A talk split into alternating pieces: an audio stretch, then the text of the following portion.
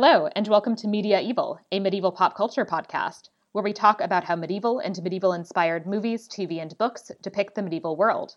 What did they get right? What did they get wrong? And what do they tell us about how modern people see the medieval past? I'm Sarah Ifft Decker, a medieval historian, and today I'll be talking about the 2019 miniseries version of The Name of the Rose with fellow medieval historian Kevin Lord. Hi, Sarah. How are you? Good. I am a medievalist a historian of medieval Germany, and I just finished my dissertation in May of this year. So I'm currently thinking about my first book, which will be on a character who figures in the background of The Name of the Rose. Ludwig the Bavarian. So I'm very excited to talk about this miniseries. Spoiler for the fact that that's going to be a figure discussed prominently in a later section of the podcast. If only to indulge my proclivities, right? yes. And we have known each other also for a long time since we were in graduate school together. That's right. Many hair follicles have fallen from my hair, my head, uh, since I met you. we're both a little grayer and a little more depressed than when we first met. Yeah. Slightly, yes, yes. Thanks, grad school. Yeah, exactly. the name of the Rose mini series is is it actually a German company that produced it? I should have written that down. I think it not. is. Okay. And you know, I, I can't remember the name of the company, but I'm almost certain it's the, it's the same company to which we owe the, the existence of the Luck Dragon from the Never Ending Story. I think oh, it's like oh, Bavarian Filmworks. I'm pretty huh. sure that, that that it's them. Okay. If I'm wrong, then then excoriate me. Someone might tell us. But you know, every every film project should have a luck dragon associated with it. So you know, definitely. Yeah. starring John Turturro as William of Baskerville, who does a great job, and uh, Rupert Everett as Bernard Gui. there are not a lot of people in this that I'd actually heard of before. The other one that I have is James Cosmo, who plays Jorge Burgos, who's oh, also yeah. in, uh, has featured many times on this podcast because he's in Braveheart and Outlaw King, and he's in Game of Thrones right. as Jorah Mormont. Speaking of Game of Thrones, I want to extend just an apology to poor Damian Hardung, who plays Adso of Melk, because I definitely thought for like the first like 25 minutes of the first episode before I looked it up that he was Ramsay Bolton. Seriously? Yes. He's so much less like creepy looking than, than Ramsay Bolton. Though. I think he's creepy. I think he's just younger. I, I, I, just yeah, his creepiness has yet to come to full flower. Yeah, like I'm sorry, Damian, but you look a little like a young Ramsay Bolton. So maybe like think Man. about that when you're making your haircut choices, just like in the future. I don't know. I, I have to side with with Damian Hardung as a, like a, a, a, rather handsome young fella, wholesome corn-fed German boy. Jury's out on Damian. Yeah. I'll mention just also the names of the exactly two women actors in this, although I have not yeah. heard of either of them. Greta Scarano as uh, playing the roles of both Margarita and Anna because they couldn't that hire was a neat check, right? They couldn't find two. nope, God forbid. and Antonia Fotaras as, and this is how she is listed in the credits, the Occitan girl. That's right. Yeah.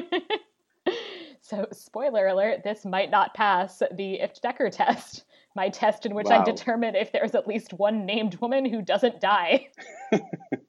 yeah, this this movie, uh, well, this series sets a, a, a, very low bar, and it, and it and it fails to meet it. Yeah. And also, not in that respect, but in some other respects, as we'll see, it does worse than the movie and the book that this is based on. Right, yes. Yes. I, I haven't seen Rupert Everett in anything else but he has the extraordinary ability as Bernard Gui to, to look the entire time like there is dog shit on his shoe.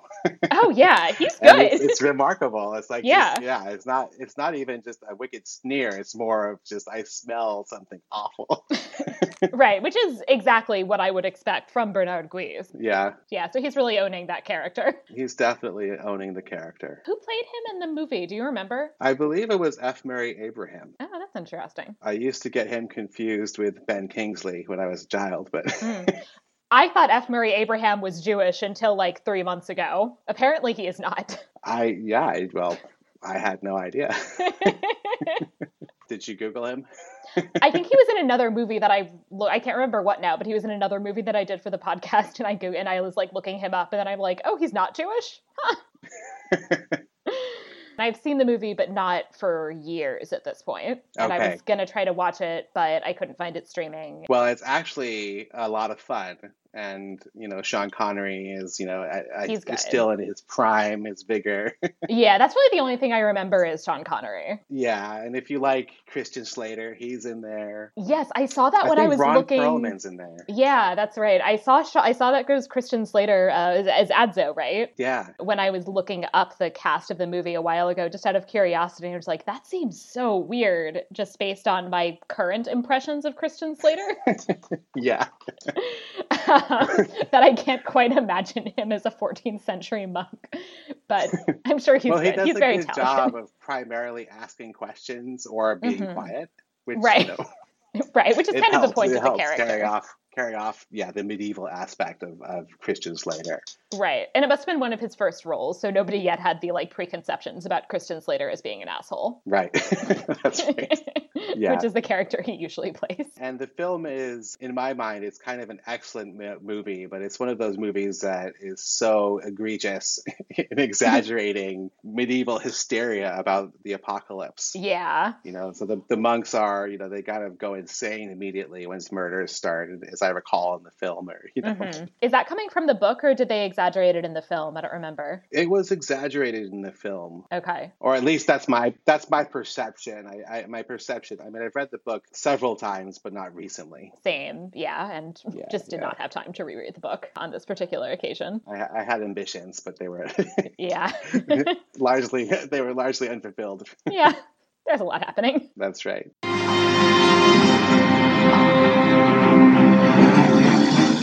For the first main section, the enumeratio or recap section, I'll start with just a very brief recap, or as brief as I was able to get it for like eight hours of television, just to provide an orientation, and then we can have a more general discussion. excellent it looks like it's more than 200 words Yeah, it's uh, it would not go forth as a contra- as a conference abstract. Maybe if it was a 250, it might it might be 250. excellent In the year 1327, the novice monk Adso of Melk joins the Franciscan William of Baskerville on his travels to a Benedictine monastery, where he will represent the Franciscans in a theological debate about poverty with representatives of the Avignon papacy. However, before the papal representatives arrive, the abbey is disturbed by a series of mysterious deaths. The abbot tasks William with investigating the murders, which he soon links to the library. Meanwhile, Adso meets and flirts with an Occitan woman who will remain nameless even after they eventually have sex. The arrival of the papal representatives, led by Dominican Bernard Gui, only complicates matters due to the debate, additional murders, and Gui's investigation into the heretical background of some of the monks. Eventually, the murderer is revealed to be the monk Jorge of Burgos, who has killed many of his fellow monks in order to contest efforts to open up the library, and in particular to keep a copy of Aristotle's Second Poetics, which speaks on the virtues of laughter, from the monks. Several of them died from touching the poisoned pages of the book.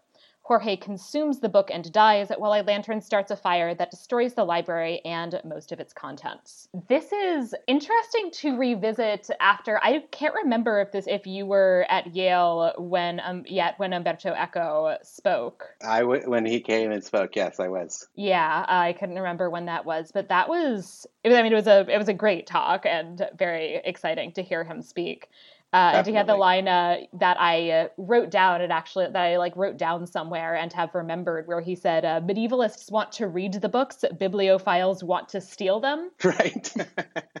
Which feels very much like a uh, assessment of the world, which is kind of at the root of this book in a lot of where this the original book that this is based on in a lot of ways. Yeah, right. Well, didn't he tell us during that talk that he had conceived of writing a book about a library, not just from Berg, from, from was it Borges, but also when he was in the stacks at Yale. Yeah. And I I thought, what, what are the pressing? No wonder pressing place to, I know the stacks at Yale are not attractive enough for to uh, not. to like, you know, justify they- they that.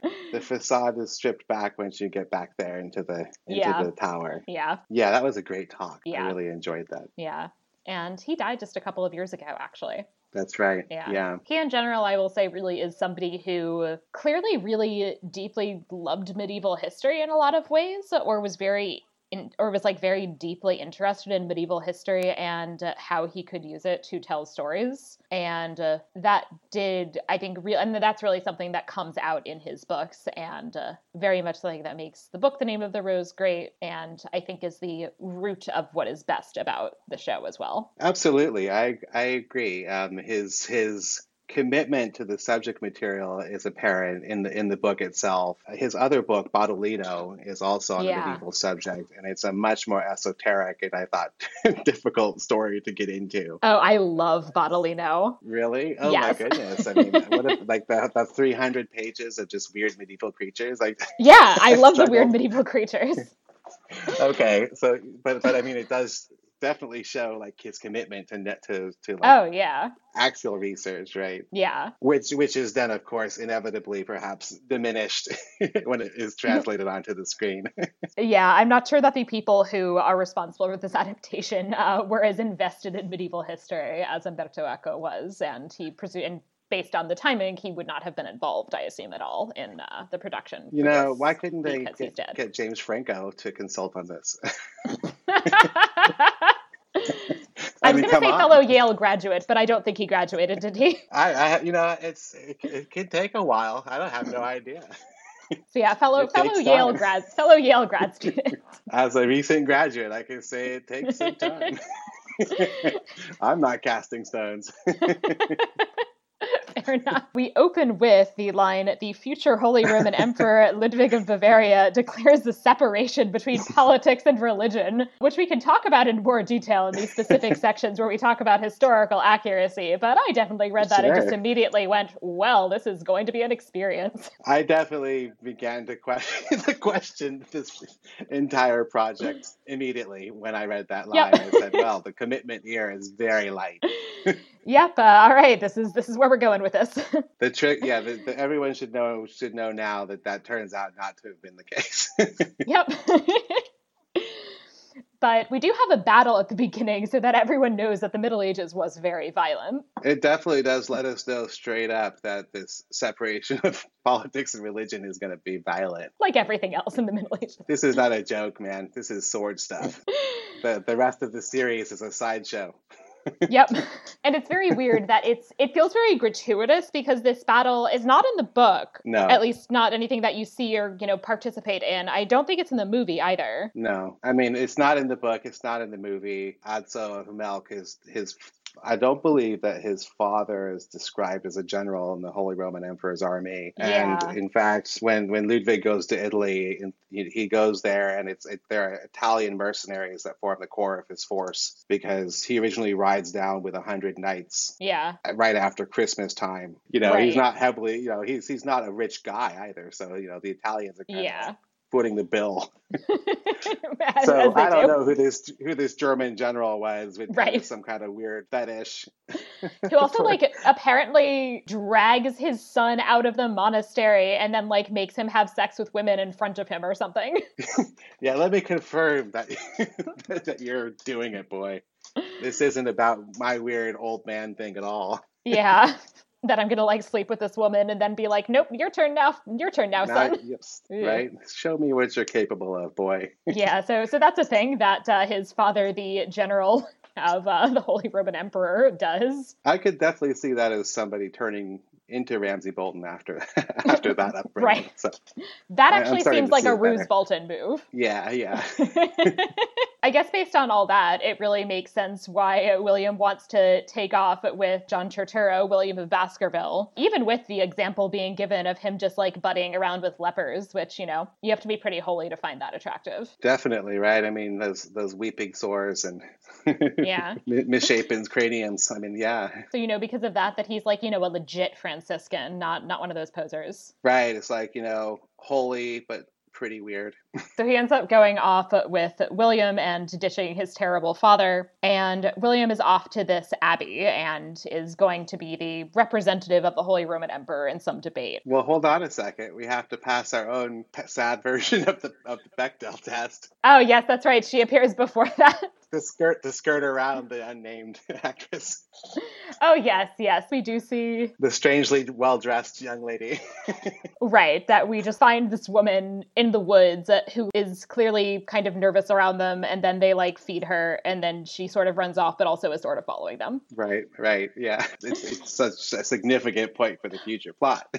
right, right. And we and we yeah, and yet she never acquires more of a you know of a persona, unfortunately. Well, except for the fact that eventually you find out she's been raped.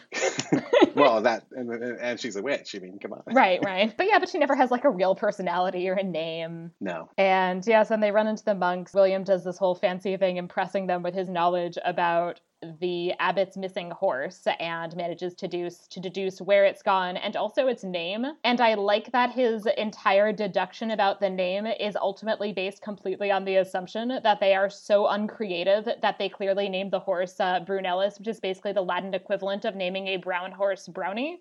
right.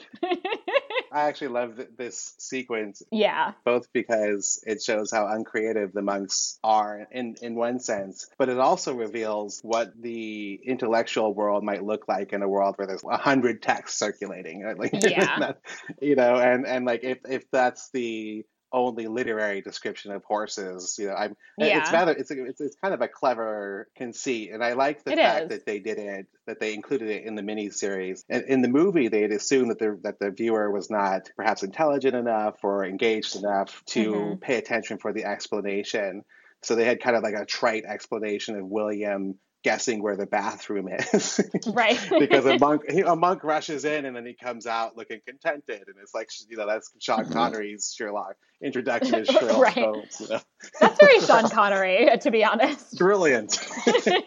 so so I love the fact that they actually tried to include something that involved like actual yeah know, actual knowledge. And I will say yeah. John Turturro does really kind of pull that scene off and in general I think he does a great job. He's definitely one of the kind of highlights. I really enjoyed his performance. You know, I wanted to, to continuously quote "Oh brother, where art thou?" throughout the movie. Yeah, but I never was a toad.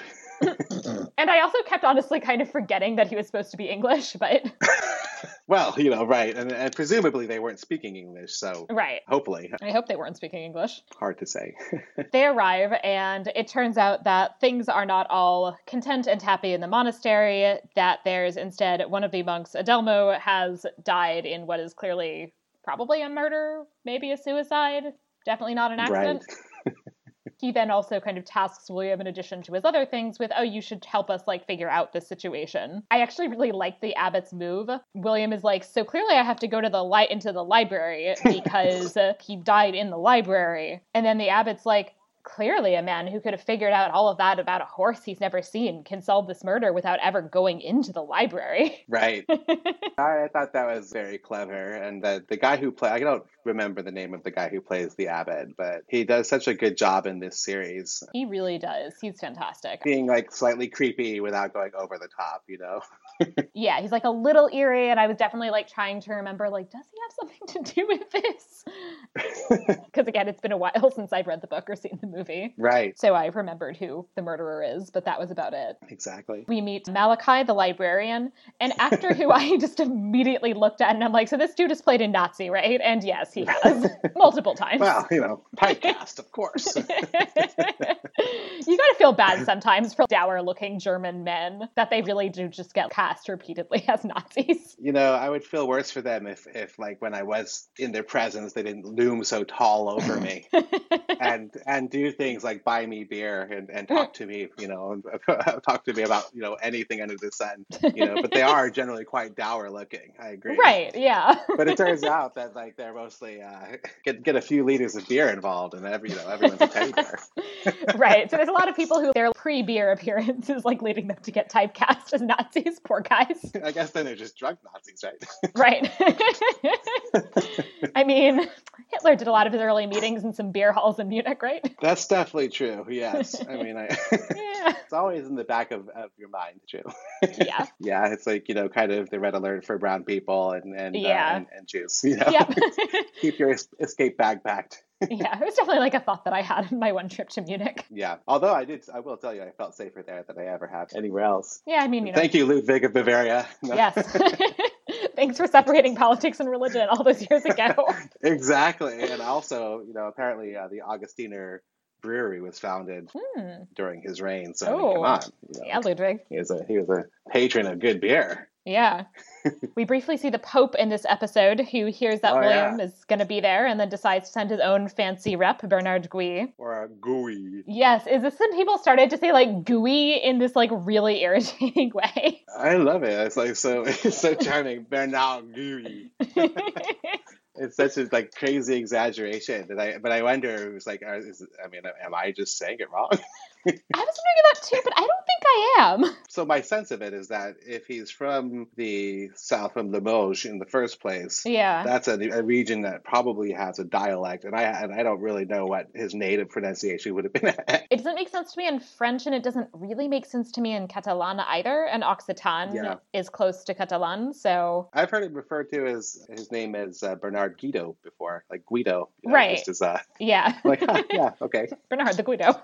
Yeah, yeah. Yeah, well, Bernard, the convenient villain, I suppose. Yes, and yes, we get the implication already that he is probably going to be a villain or one of our villains. Yeah. And we also, I guess, already by the end of the first episode, have our first death. Venancio, who is the Greek monk in residence we learn is not not going to end well. He's he's swimming with the fishes but you know not, not like the, the, fishes of hell or something you know?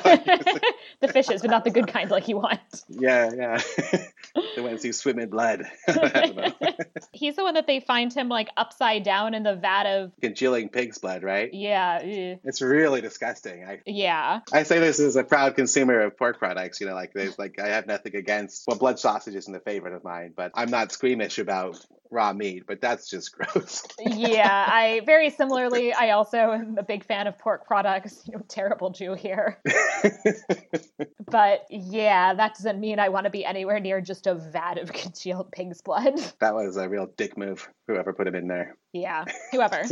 the abbot, meanwhile, is just like having a party dropping jewels on the Virgin Mary statue. But this is like my little sister and I playing with My Little Ponies when, when we were little, right. you know, just like, I, I love that scene. But uh, I yeah. didn't like the fact that they never had any engagement. It was all implied. Yeah. In a more, in, in a narrative that was more implicit generally, that might have worked better. But I actually thought they did try to explain a lot of other things and they should have tried to explain that.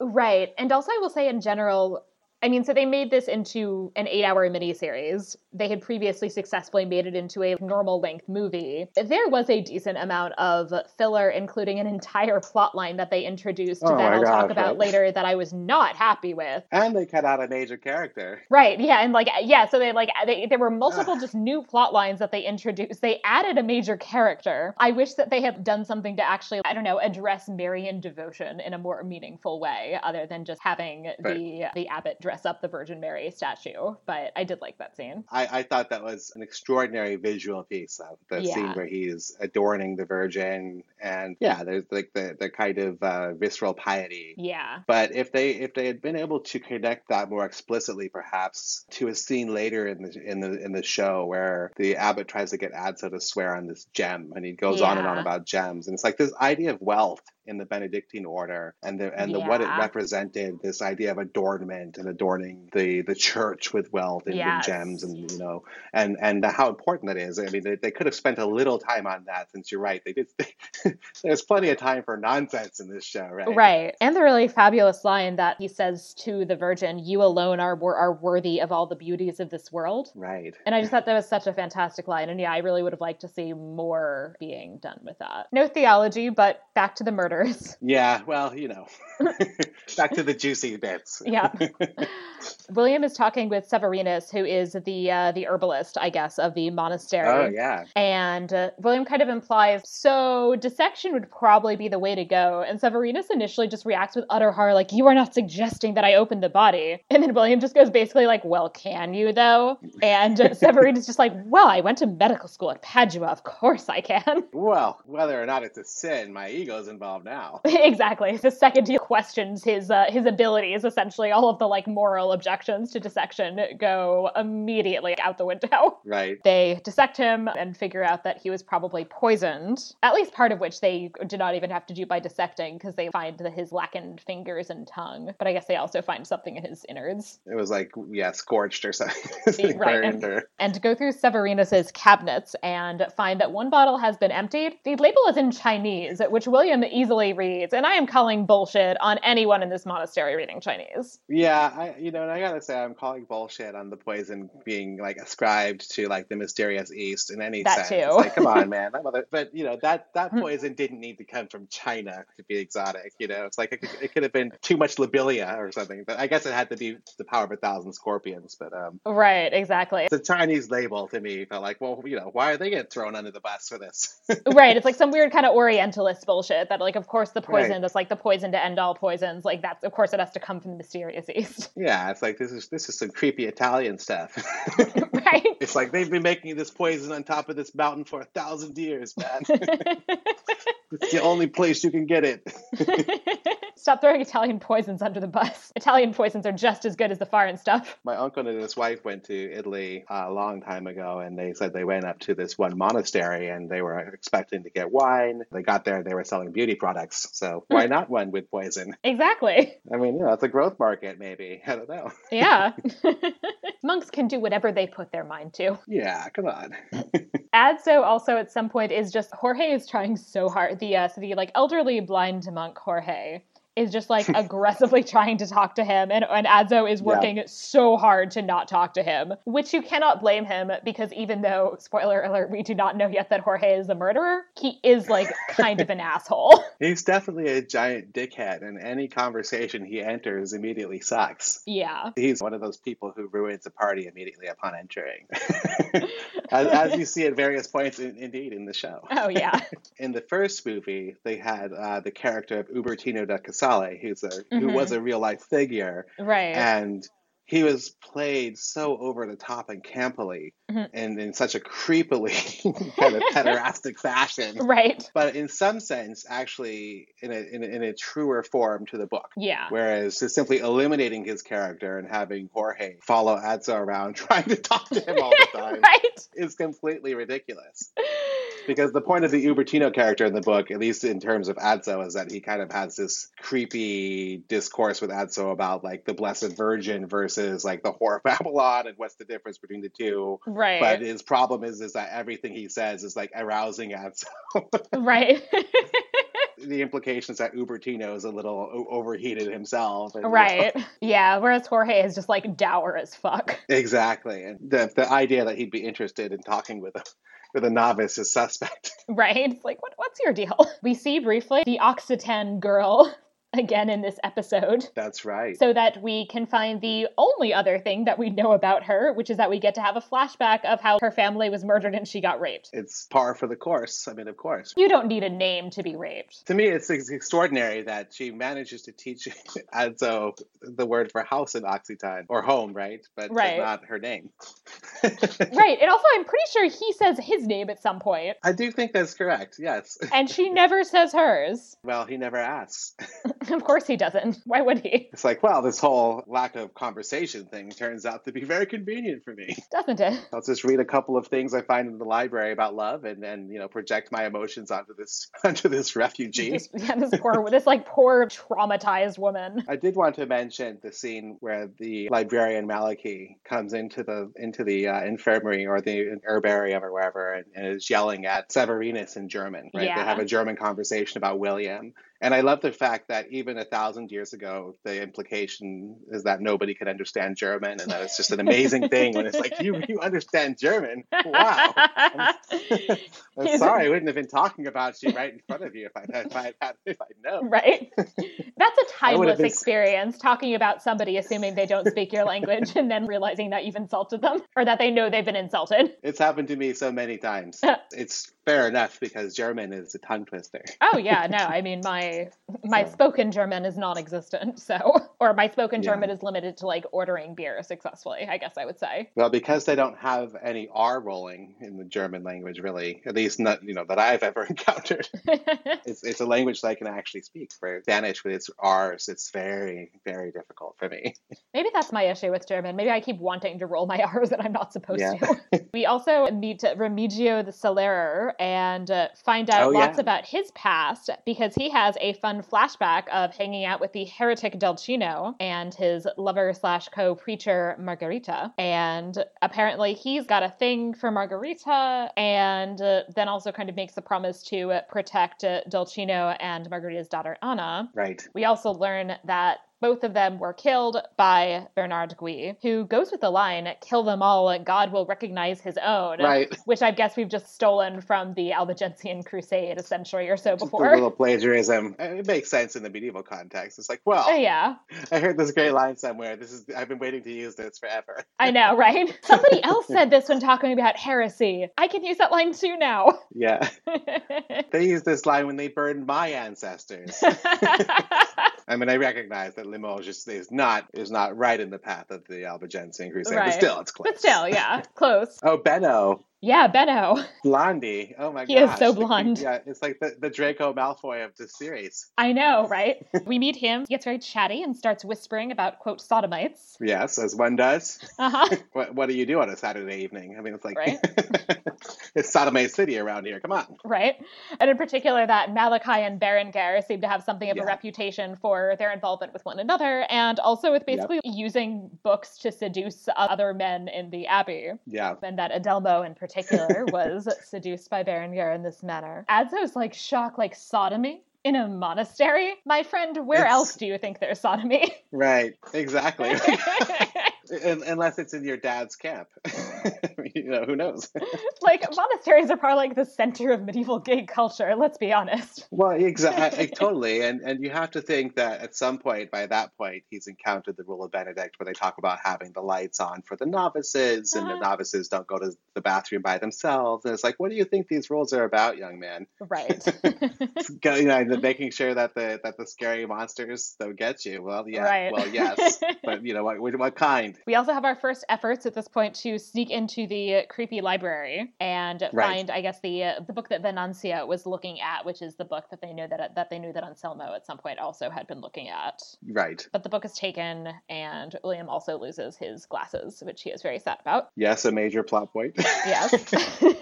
As I was like trying to act super tough, and he's like, "I'm warning you, I was a soldier in the Imperial Army," and it's like, no one is buying this. I know. It's like, no, you weren't, dude. I mean, technically he was, but like, not really. I don't know. It's like it does being a camp follower account. Tagging along with your dad, who is a commander in the army, is not quite the same. His dad seemed to expect yeah. that he was going to be killing people, but he didn't seem to be doing a very good job of it in the battle scene. The only thing we saw of him in the battle scene is basically just that like he's kind of trying to give the last rites to people that he finds half dead. I mean, I guess being a chaplain counts as being in the armed forces, so I mean, you know, fair enough. I I, yeah. I withdraw my objection. Soldier feels a little strong to me still, but yeah. It, and uh, it's like, and he's using it as a threat. Look at me, I'm dangerous. And it's like, buddy, no, you're not. You probably shouldn't shriek it in a quailing voice. right. Yeah, it doesn't help. I also enjoy that they decided to stick in, I don't remember this, but maybe this was in the book or the movie, that William goes like, by the beard of Merlin as his oath. And Adso's like, who? Right. It's like a magician from my country. It's like, all right. I guess we just like need to like stick in an Arthurian reference so the people who know nothing right? else I mean, about the Middle Ages will recognize something. That is a crowd pleaser. I was, yep. I, I had to, I had to applaud. we also get to hang out a bit with Ali Alinardo, who is the elderly, slightly maybe not in his best stages of life's monk, who starts talking about the Book of Revelation. And I also right. love how Adso acts like it's this like weird, shocking, intriguing coincidence that there are verses from the Book of Revelation in the library, and now Alinardo is quoting it. It's the 14th century. Everybody's quoting the Book of Revelation all the time. It's not right, special. Exactly. Exactly. Like northern Italy is consumed by war. They're 10 years away from the Great Famine. Yeah, like this is not as much of a clue, or shouldn't be as much of a clue, at least as he thinks it is. But but it is rather shocking shocking if, if you're a dunderhead. right. Which Adso kind of is. Yeah. Adso also finds the room in the library which has creepy drug smoke and hallucinates an iguana and also his father yelling at him for being responsible for killing his mother who died in childbirth. Yeah, I mean, you know, generally the babies are always they're yep. always responsible for that, you know. Damn I mean, babies. And also I know. do like that we can add another nameless dead woman to the cast. Come on, if this show is good for one thing, it's almost representing women in a way yep. that's almost, you know, as offensive as other movies. Yep. Instead, it's like, well, instead of being offensive, let's just not have them. Yep, that's better. I mean, it does sound like a very monastic approach. Oh, yes. to be fair. True. William rescues Adso, who is like kind of high for a while, and him like being like high at, at Mass is actually kind of entertaining. Yeah, it was actually pretty good. Those guys are creepy enough when you're not high. Right. right? this is not a good trip. Like, Benno, stop staring at me, bro. you gotta stop, man. You're too blonde. It's getting weird. Adso also starts becoming curious about heresy after his uh, hearing some stuff from uh, Remigio and uh, Remigio's companion Salvatore, who is the other person who's maybe somewhat kind of mentally disabled. Which, uh, yeah, we should definitely talk about Salvatore. We should. I have a lot of feelings about how what ends up happening with that character. But I do want to say before the fact that this show so baldly links Adso's interest in heresy with like a 10 second conversation with Remigio, it's it's like as if the show agrees with Bernard Gui. right. that like, like if well, you if you hear if you hear about heresy, then you are immediately going to want to start doing research and like become a heretic. Five seconds in the company of a heretic, and you are like deep. You're you're and, balls like, deep. Let me know? read about the heresy. right? Oh my gosh! I mean, I, I just I, I think it was a little subtler in the book. Maybe. Right. He also gets like a 15 fucking minute lecture from Malachi before he's allowed to read a book about how heresy is yeah. Yeah, it's, it's almost as if Malachi had been a parent in a past life. It's like, well, right. you know, as the parent of a 14 year old, I, I, I, have to like also like offer like a, you know, I, I, I can't, I can't cast any stones here. I'm like, well, son, I think that you should do this, that, and the other thing, but at the end, he wore me down. Speaking of people who are doing like awkward parental talks, Jorge talking to Adso about sex is like the most unpleasant thing I've heard in my entire life. Like you should be hired out to give like sex talks to teens at high school. Right. I don't know. I mean, my concern about about that is that is that Jorge would probably poison the entire school. You know, true. One kid would laugh, and then he's just like, "Well, we're done here." It's like everybody read this book. I've got something for you. Jorge's sex talk, however, is unsuccessful, and Adso goes off to flirt in the woods. Like, obviously, talking about sex seems to, uh, as they would say, inflame his pudenda. So yes, she's like sort of trying to teach him Occitan, but does not introduce herself. You know, that's fine. But she does teach him how to imitate a bird, so I guess that's important. I, I wonder if I'm the only person who wanted to learn how to, to make that bird call, but I, I, I failed to do it. I kind of do. It was cool, but with the exception of the fact that it did just annoy me that I'm like, did they have that in place of having him know her name? Because otherwise he could call her name when he entered the woods, and now it just it's know, fine right? that he doesn't have to because he can like make a fucking bird call instead. to be fair, I realized that the the girl did not have a name in the book. Yes, that one that one's on Umberto Eco, unfortunately. But they changed they changed other parts of this series. Why not give her a name, right? Who can, what, what, would it have been so hard? I mean, they add in this like lengthy backstory about her family being murdered and her getting almost raped, which is also not in the book, so they could give her a name. I actually didn't like the fact that she was a, like a refugee from not well, not from Italy because it, it didn't make sense to me why she was there. Yeah, I was going to talk about this word later. Seems really weird to me. Like, how did she like get that far? Why did you go there? yeah, no, it just it just seems anyway. so odd that she like wandered all the way to Italy. Although it was super cool that she was speaking Occitan. That was like, yes, I think perhaps the first time I've ever heard someone speak Occitan on in like in the a televised broadcast. You know. Yeah, yeah. So that was. That I'm cool. aware of at least. Yeah. yeah. He tries to kiss her but gets rejected and still does not know her name. And his his skills as a soldier are definitely revealed to be to be Minor. Qu- quaking, quivering in fear. Oh yeah.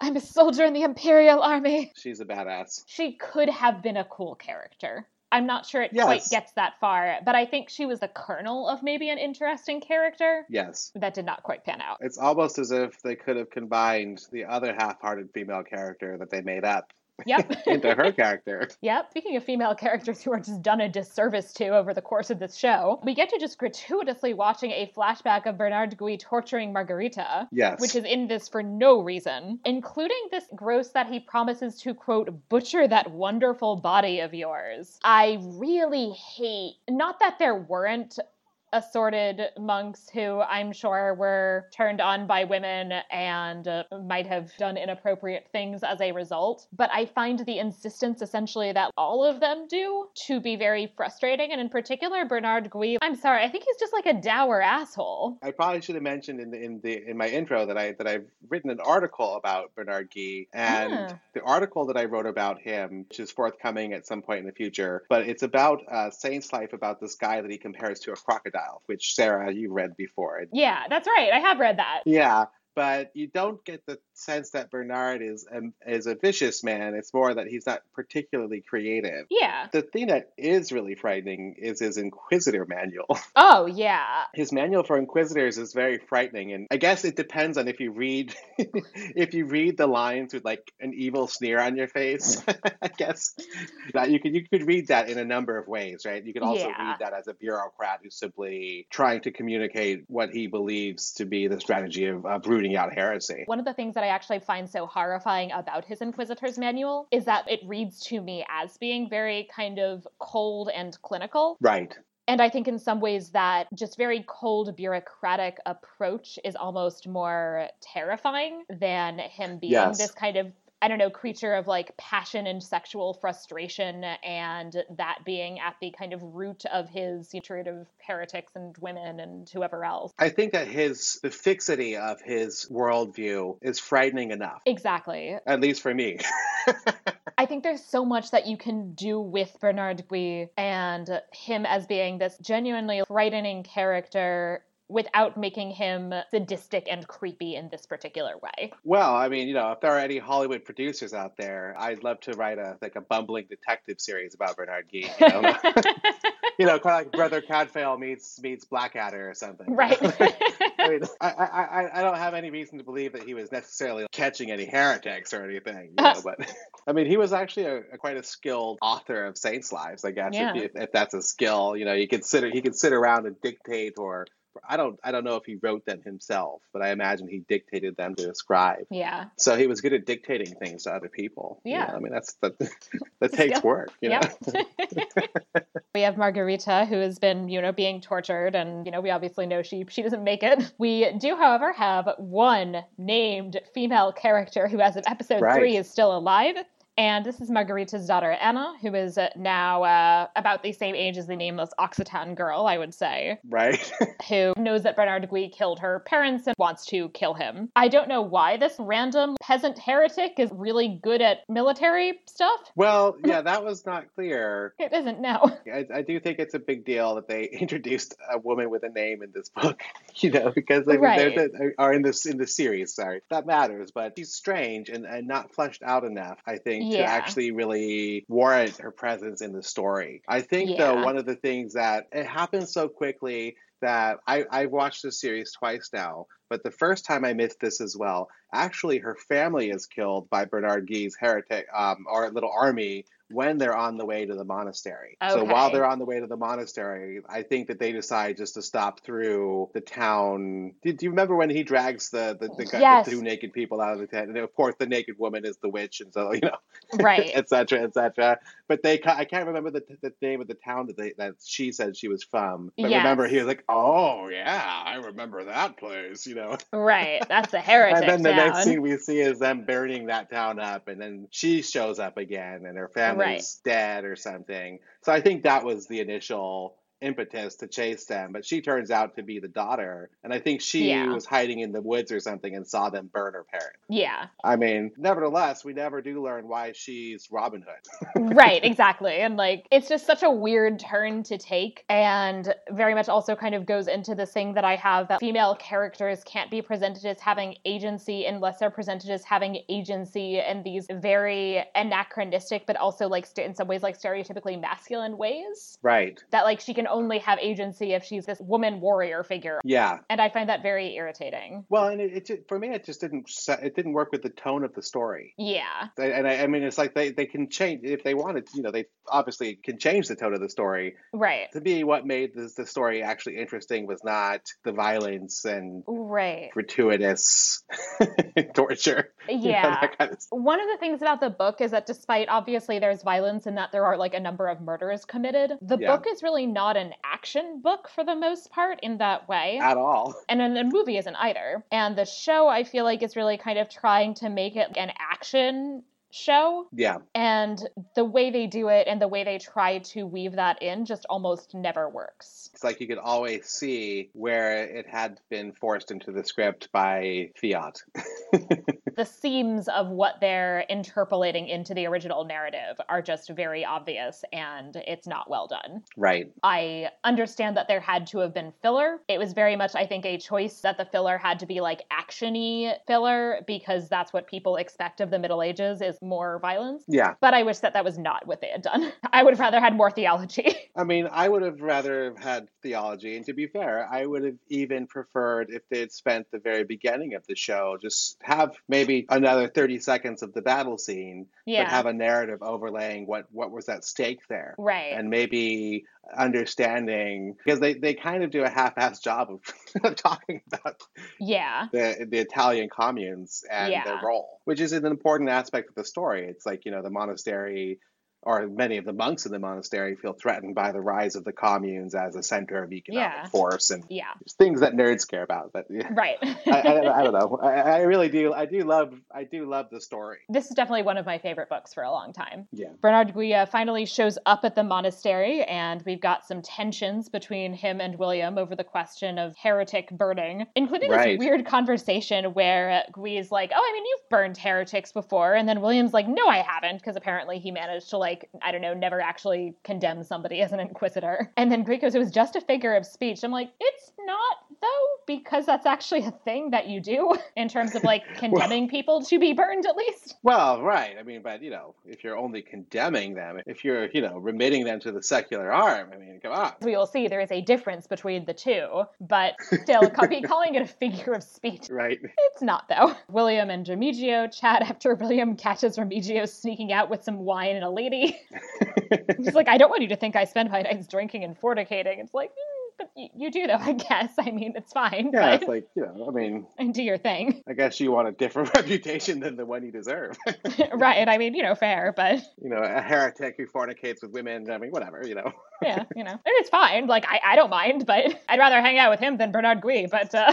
exactly, sounds like a better company than the abbot. Oh yeah, oh yeah. Michu might be pretty high on the list of people in this monastery that I'd get a drink with. I wonder about Severinus. I bet he has some good things in the infirmary. Oh Oh, yeah, he's pretty chill. He, he went pretty fast to the like, yeah, no, I will just I'll dissect this dude. Yeah, I mean, he's like, well, I'll put up a token of resistance. right, exactly. Like he just wants to be able to say that like, no, William made me. Plus, I mean, most of the other monks are just like outright scary. right.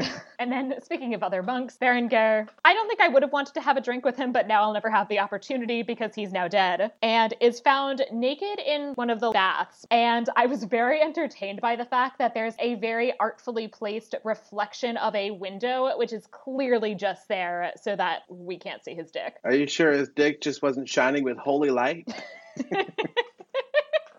I guess I, I need to rewatch that scene now.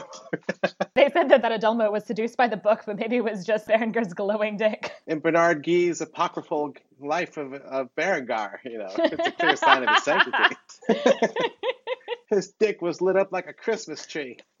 the halo was just a little lower than it sometimes is. I want to see that iconography. Yeah.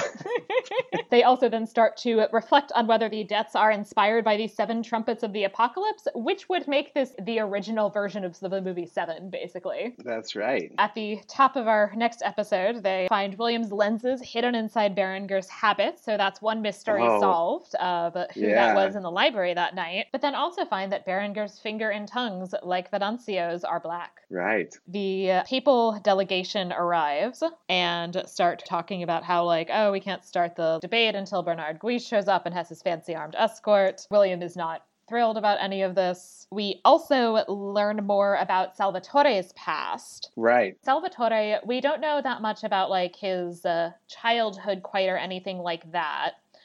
But at least by the time he was, I think based on what the timing's supposed to be, at least by the time he was kind of a young man, yeah. We see that he's being tortured and treated as a literal dog right. by some obnoxious Italian nobleman. He clearly is, I would say, I mean, the way that, you know, he talks in his like odd, like he kind of goes back and forth between multiple languages and clearly is not exactly fluent in anything and clearly is presented, I would say, as being kind of mentally disabled in some way.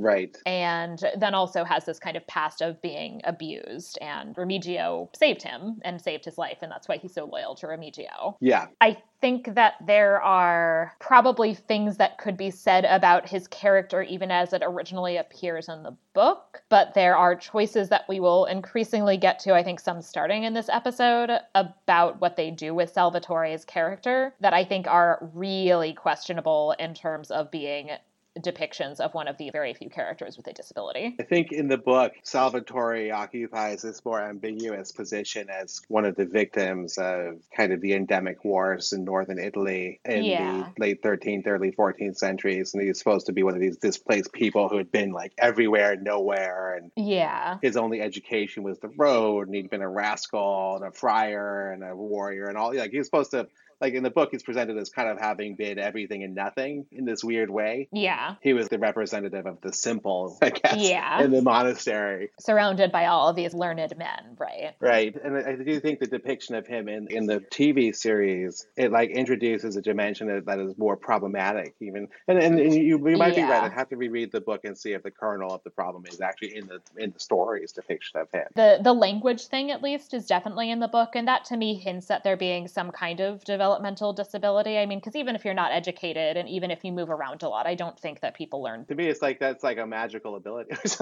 like, it's so odd, even, yeah. Yeah, I couldn't I couldn't quite reconcile that with anything other than like the whimsy of Eco's. And maybe that's a problem is that it's, it's just kind of a whimsical creation of a figure who probably actually couldn't exist at all in some ways. Right. Uh, And is kind of a symbol and but that in doing so kind of accidentally even kind of created this disabled character but not necessarily in a great way. Right. And it gets worse in the show in that and this is something we already see in this episode that he builds a rape trap yes. for the nameless occitan woman who he sees in the woods at some point. Yeah i mean like it's explicitly a rape trap. It's it is a trap to catch her so that he can then rape her. Yeah. Adso rescues her and then they like start to make out but then she tries to kill him because of her rape trauma from the previous time that she got raped. Because yeah. of course that's a plot line because and, god forbid you have a woman who hasn't been raped in a medieval piece of media. Right. Then salvatore has this original incel bullshit where he's all like oh like uh. she loves Adso and not me because like you are beautiful and i am not. And it's like okay, okay like neoliberalism sucks and the sexual revolution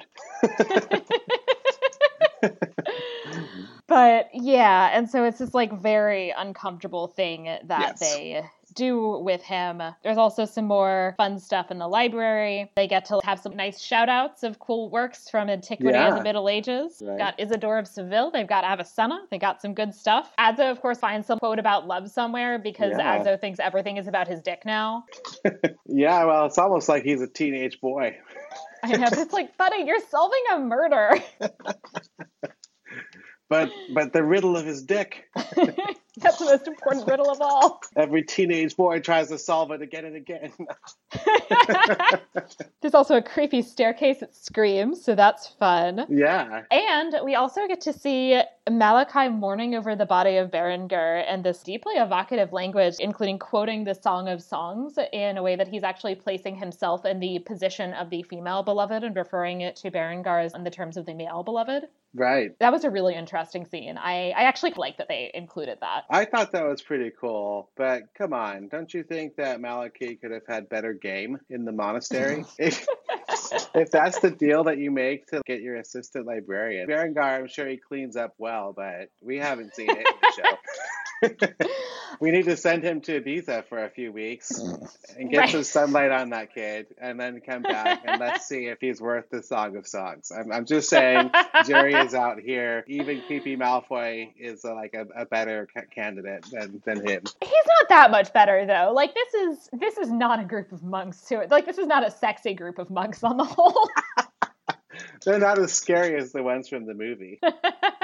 Fair, but like Berengar, yeah, is not uh, how I would imagine the male beloved in the Song of Songs. But I mean, everyone else at this time is imagining the male beloved in the Song of Songs just Jesus. So. Right.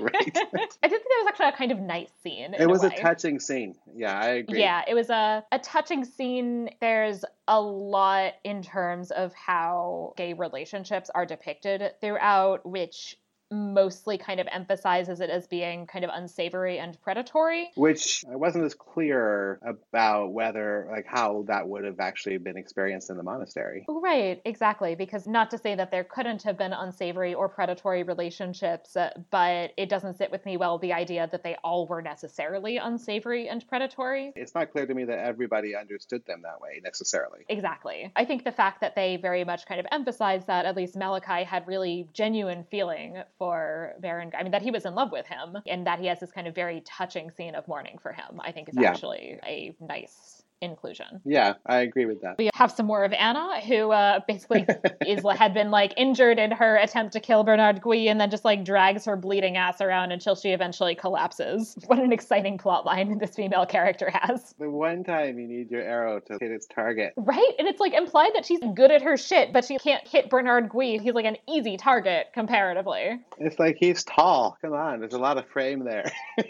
he's tall. He's not moving as fast as your average deer. Right He's over there kneeling on rocks and shit. He can't move. Yeah, I feel like she should have gotten him. Of course, she doesn't because you can't kill Bernard Gui halfway through the show. Even as a historian, at that point, I was like, just kill that guy. I don't.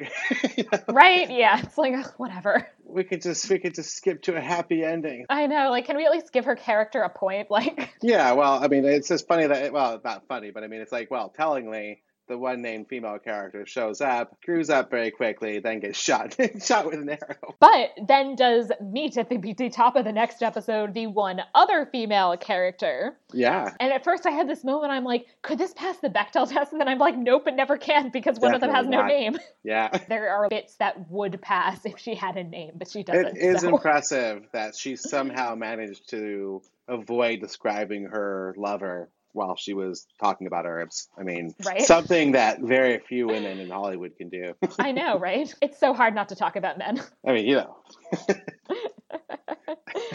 Speaking of men, no. Speaking of men, uh, because this show has mostly men. I know. It's like, well, who else could we possibly speak about next? exactly. Even if I have a woman guest, this uh, this podcast never passes the Bechdel test, right? because all the movies are about men. Right. Gui arrives, and the arguments start over dinner about he gives some like fancy gifts to the abbot, and there's like right. a fancy crucifix. The Franciscans start to like make fun of the fancy yeah, crucifix. Jesus, Jesus has a coin purse. Right. Yes. Which is great. This is what I want more of. Oh man, right? I want more of the Franciscans fucking like making fun of the Benedictines. Right? I want more controversy about Bling Jesus. Oh yeah, exactly. I want commentary on Bling Jesus. What I don't necessarily want more of are like Franciscans taking their shoes off at the dinner table because I don't care if you're making a point. That's still kind of gross. I wanted to know who his sandal maker was. Right? Good shape. I figure that nobody at that table has ever washed their hands. So, you know. Oh, no. Oh, no, no. I mean, not. it's a show about the Middle Ages, so, you know. right. So, of course, everyone has to be very dirty. Despite the fact that we see baths multiple times, still everyone has to be very dirty. right. Although, in defense of the Franciscans, I think they, like, just got there. So yeah. maybe they didn't have time to take a bath. Right. Malachi decides to throw in his lot with Gui and inform him of various things, including that he has Remigio's secret letters. We get a weird fucking scene of Bernard cutting some little crosses into his skin. Right. Let's just include a cutting scene. Yep, which is a choice. William then also informs the Franciscans about Remigio and Salvatore's past as heretics, which the Franciscans are very nervous about because the Dolcinians and the Franciscans are sometimes linked. This is the point in which the Franciscans are being accused of heresy and in particular kind of linked with heresies that emphasize poverty. Right. So they're very nervous about this. This is also the episode that has the scene that I was so disappointed by. So that they have the like debate about laughter, about whether Christ laughed. The greatest of all debates. Yes, and I actually remember like I loved this scene in the book. I loved yes. this scene in the movie. Exactly. And I felt like they really cut it short. So he's having this debate, Jorge and William. William makes this great point about how St. Lawrence made a joke. I love this. Like I, this is like my favorite, like one of my like top 10 favorite saint facts yeah. is that St. Lawrence said while he was like on a grill, he said, turn me over, I'm done on this right. side.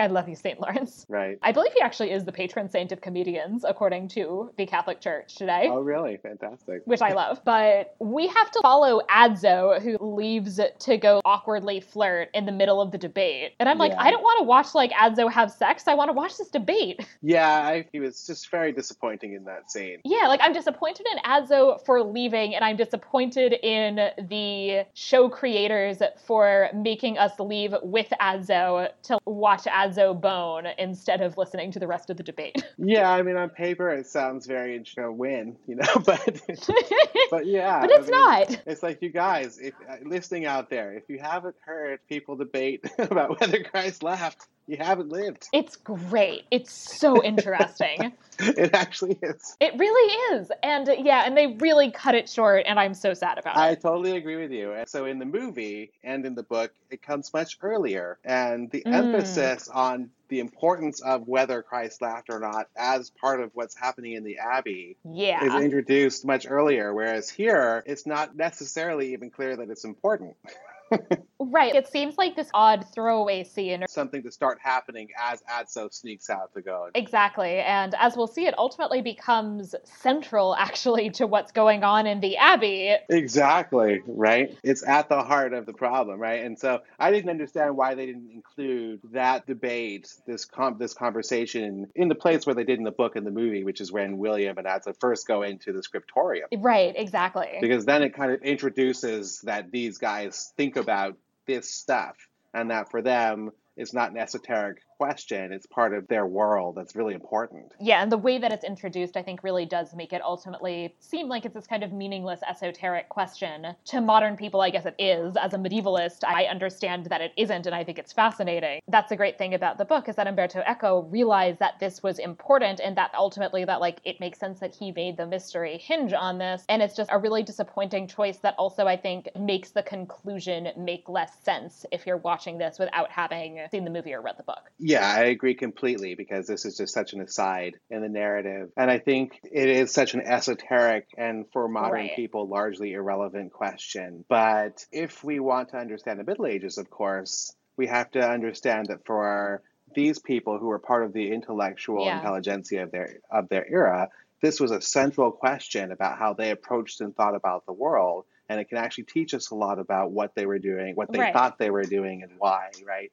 And so from that perspective, yeah. it was a missed opportunity, right? And then yeah. Exactly. I think its narrative force is also diminished by the fact that then we have another debate, which, while I think also interesting and important in terms of how we understand the Middle Ages, is not central to what is ultimately yeah. the kind like what it's like it's not central to the murder plot obviously and that that debate is given much more importance it's very kind of emphasized as this is the kind of beginnings of the conversations between the papal representatives and the Franciscans. So it's this debate about essentially whether Christ owned earthly goods and then devolves into an actual brawl. That was actually a, a, a, very fun scene. Oh yeah. I think in the book, the character who starts basically shouting at the cardinal that he's you know just like a piece of shit is the Bishop of Caffa or something. Yeah. I believe there is a medieval manuscript that that purports the Bishop of Caffa have been, you know, pretty much an asshole, mm. kind of on the Franciscan side, inflammatory, yeah, um, and, and, and not very committed to the facts.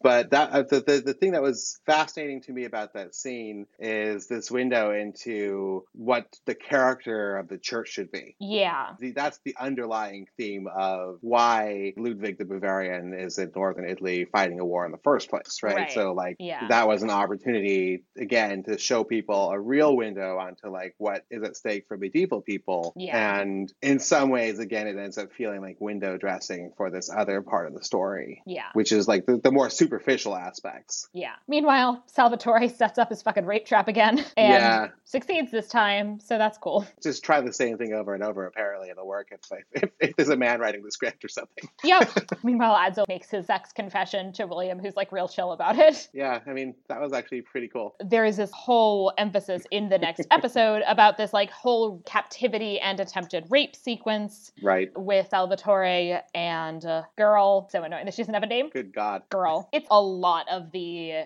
focus of this particular episode. I really just could have lived without it. It's not necessary. It's just so gratuitous to have this woman placed in this position of being threatened with rape. Yes. Essentially just to fill time. Just to fill an episode. The gratuity of the rape is bad enough, but then made even worse by the fact that they're kind of making this decision to present this disabled character as being a rapist, I think is like really problematic as well. That's right. And in, in the book, it's a much sadder story because in the book, the girl is from the village below the monastery, which yeah, it's implied to exist in this movie because we see the poor peasants showing up with their stuff to get their coins a few times. Right. But we don't know where they are. But in the book, the girl comes from that village, and the implication, at least, is that she has agreed to have sex with Salvatore for some kind of gristly, like an oxen ox heart or something like that, essentially, yeah. right? Because she's starving, because her family's starving because of these wars that are happening in northern Italy at the mm-hmm. early 14th century. In that sense, like yeah. you you you can understand the mechanism where this this woman is coerced and you know just to survive. Mm-hmm. Whereas in the movie, you're right, it's just this gratuitous violence. We need to emphasize women are there to be victimized, essentially. Right. She has no character. Her only function, essentially, is uh, to be a sexual object, and she's just kind of sometimes consenting and sometimes not, essentially, as well. Yeah. Like, that's all she does. Yeah. Is have people desire her. She's also quite a skilled bird whistler.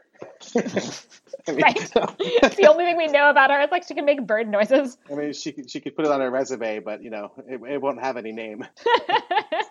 it's like we really wanted to hire her to make bird noises, but it was so hard. He is trying to make a love spell for her so that she'll right. be into him. He has to like murder a cat for this. Doesn't actually rape her because he's like trying. He's like, no, you're gonna fit on the eggs and the cat guts or whatever, and like then you'll love me and then we'll have sex. Is the plan there in theory? Yeah. Also, R.A.P. cat. I mean, at least we didn't have to see that scene.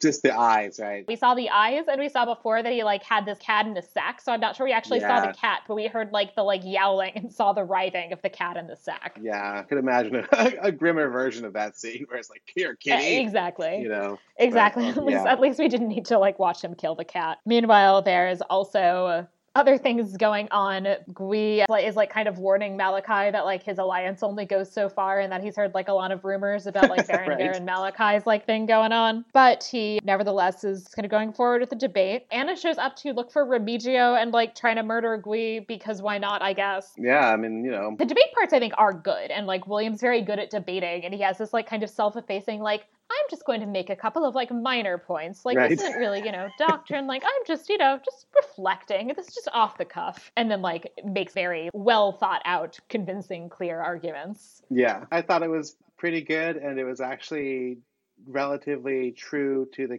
to the spirit of the book. Which is fairly, I think, accurate in terms of how it portrays the ideas that were floating around the imperial circle. Yeah.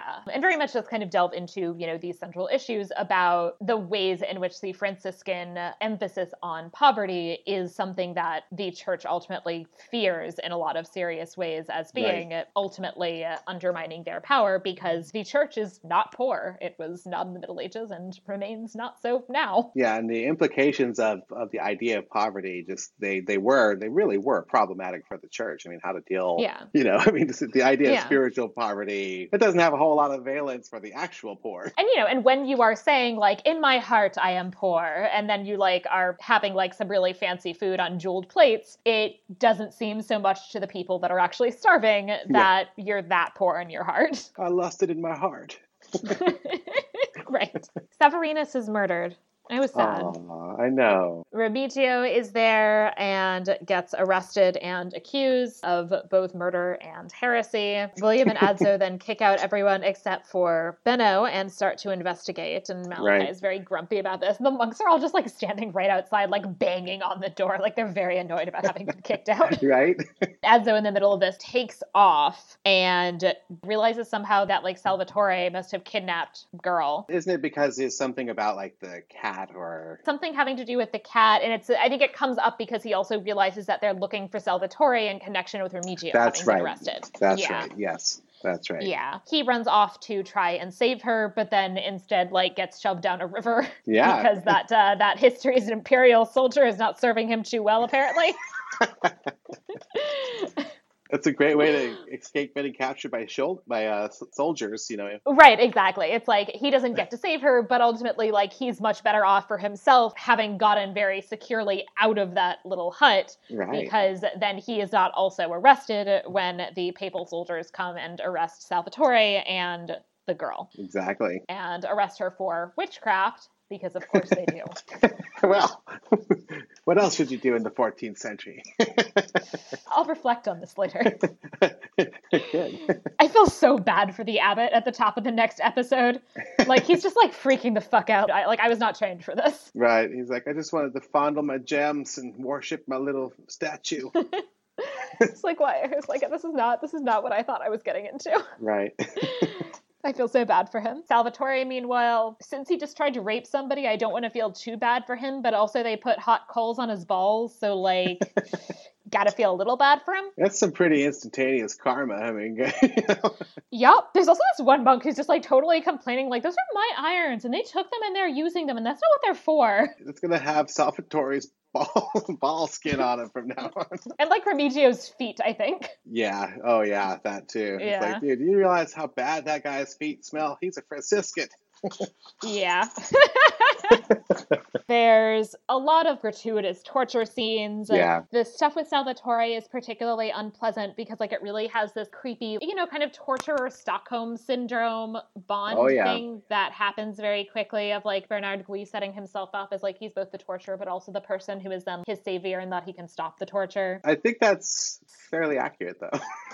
it's fairly accurate, especially when you take into account the fact that like clearly Salvatore is being presented as being to some extent disabled. Like he would in some sense like be potentially even easier to manipulate in this way. Right. Gui is also there's this like whole thing that then doesn't actually go anywhere where he's like very stoked to hear that oh. Willie or that Adso is sleeping with the girl who's been accused of witchcraft and that therefore he could like use this to get to William. Right. And this is like a plot point that you think will go somewhere and it does not. Yeah. Which I'm fine with, but like why include it at all if it's not going to go anywhere. The trial is also deeply unpleasant in this way, where we really see, you know, Salvatore and how he's been manipulated into betraying Remigio, who we've seen him as being like very deeply devoted to for so long. And it's also just kind of an icky scene. The trial of Remigio is then kind of getting into partially the murder, but really they're mostly concerned about the heresy. Right. Malachi gives up the letter, these letters that Remigio had entrusted to him ages ago, which are actually letters from Dolcino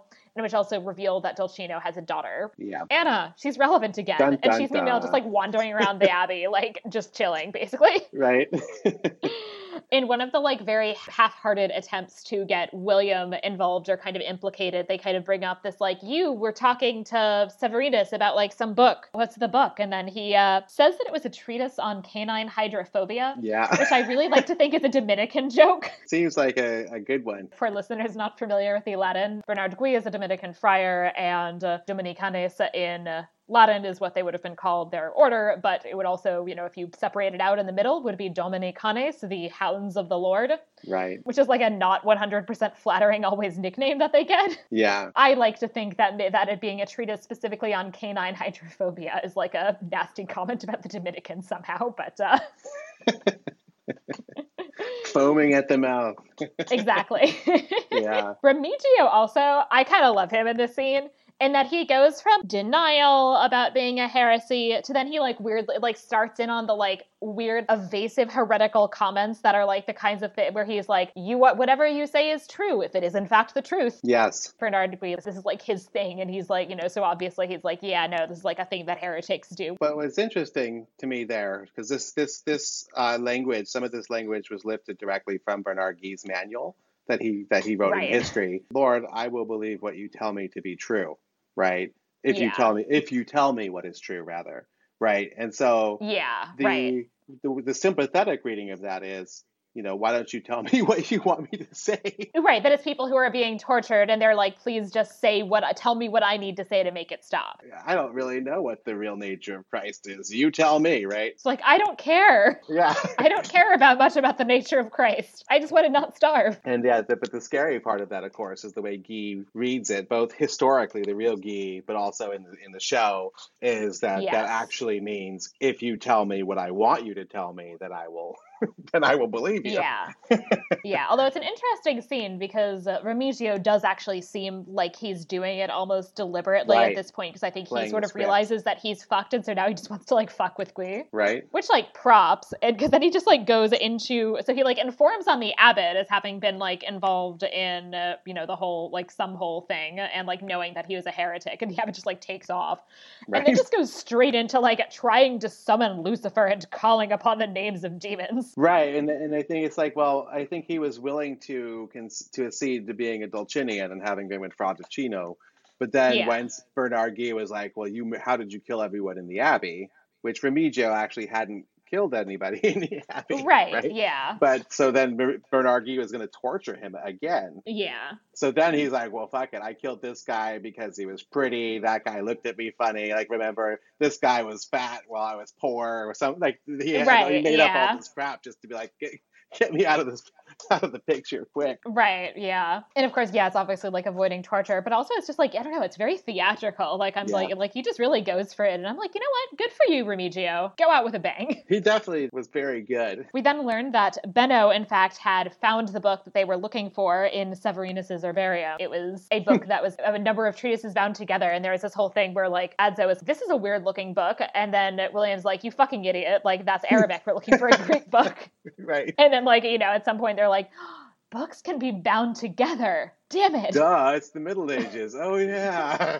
I forgot they did that, like all the time. We learned that Benno found it and then gave it to Malachi in exchange for a position as his assistant. And Malachi falls over dead, calling out, It has the power of a thousand scorpions. Right, just like the apocalypse, son. No. Just like the apocalypse.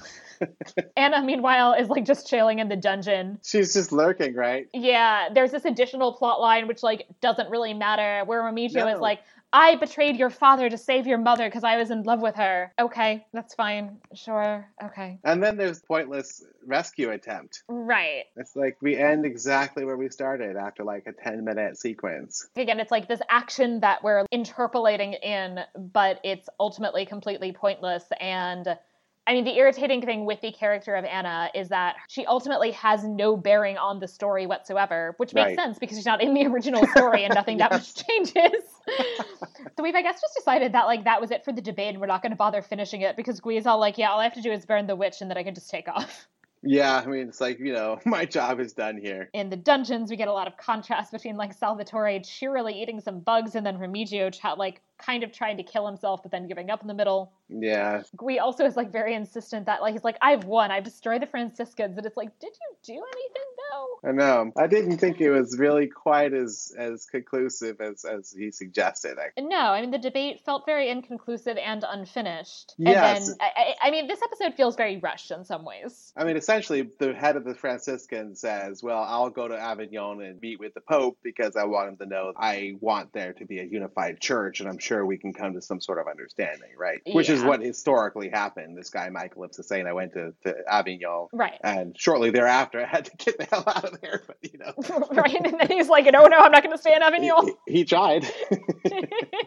Adso and William are trying to save Girl from uh, the dungeon. Yeah. William tries to blackmail Gui by like reminding him, and this is what we talked about before, that he actually like appropriated the power of the secular oh. arm and instead and himself set fire to to the pyre that uh, right. you know at which uh, Dolcino and Margarita were executed. That's definitely a sin, bud. definitely a sin. But again, this goes nowhere. It's so, so weird. Blackmail. It's like, uh, like William, you're not good at blackmailing. No, he was pretty bad at it. It turns out. Like he mm-hmm. has his whole speech, and at first I'm like, that's cool. Like he's gonna like blackmail him successfully, and then like that's how she's gonna escape. Like that's nice. I like that. And then like Gui just goes in and chats with her in Occitan, creepily smells her hair, and then decides, yeah, she's a witch. Yeah, it's like she smells just like it's just like the last woman I burned for no reason.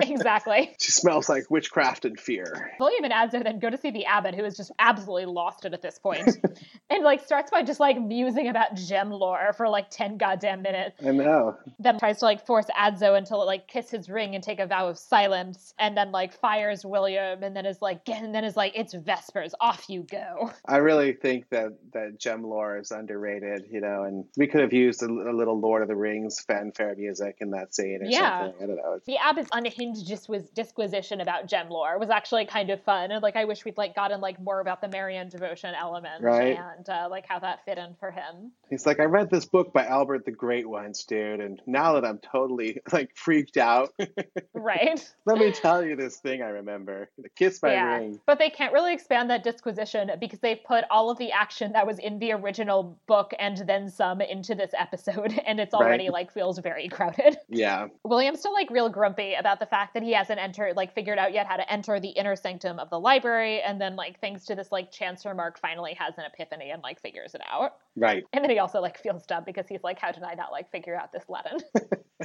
they go to the library. They finally enter the uh, the Finis Africae, the kind of inner sanctum, and they find Jorge.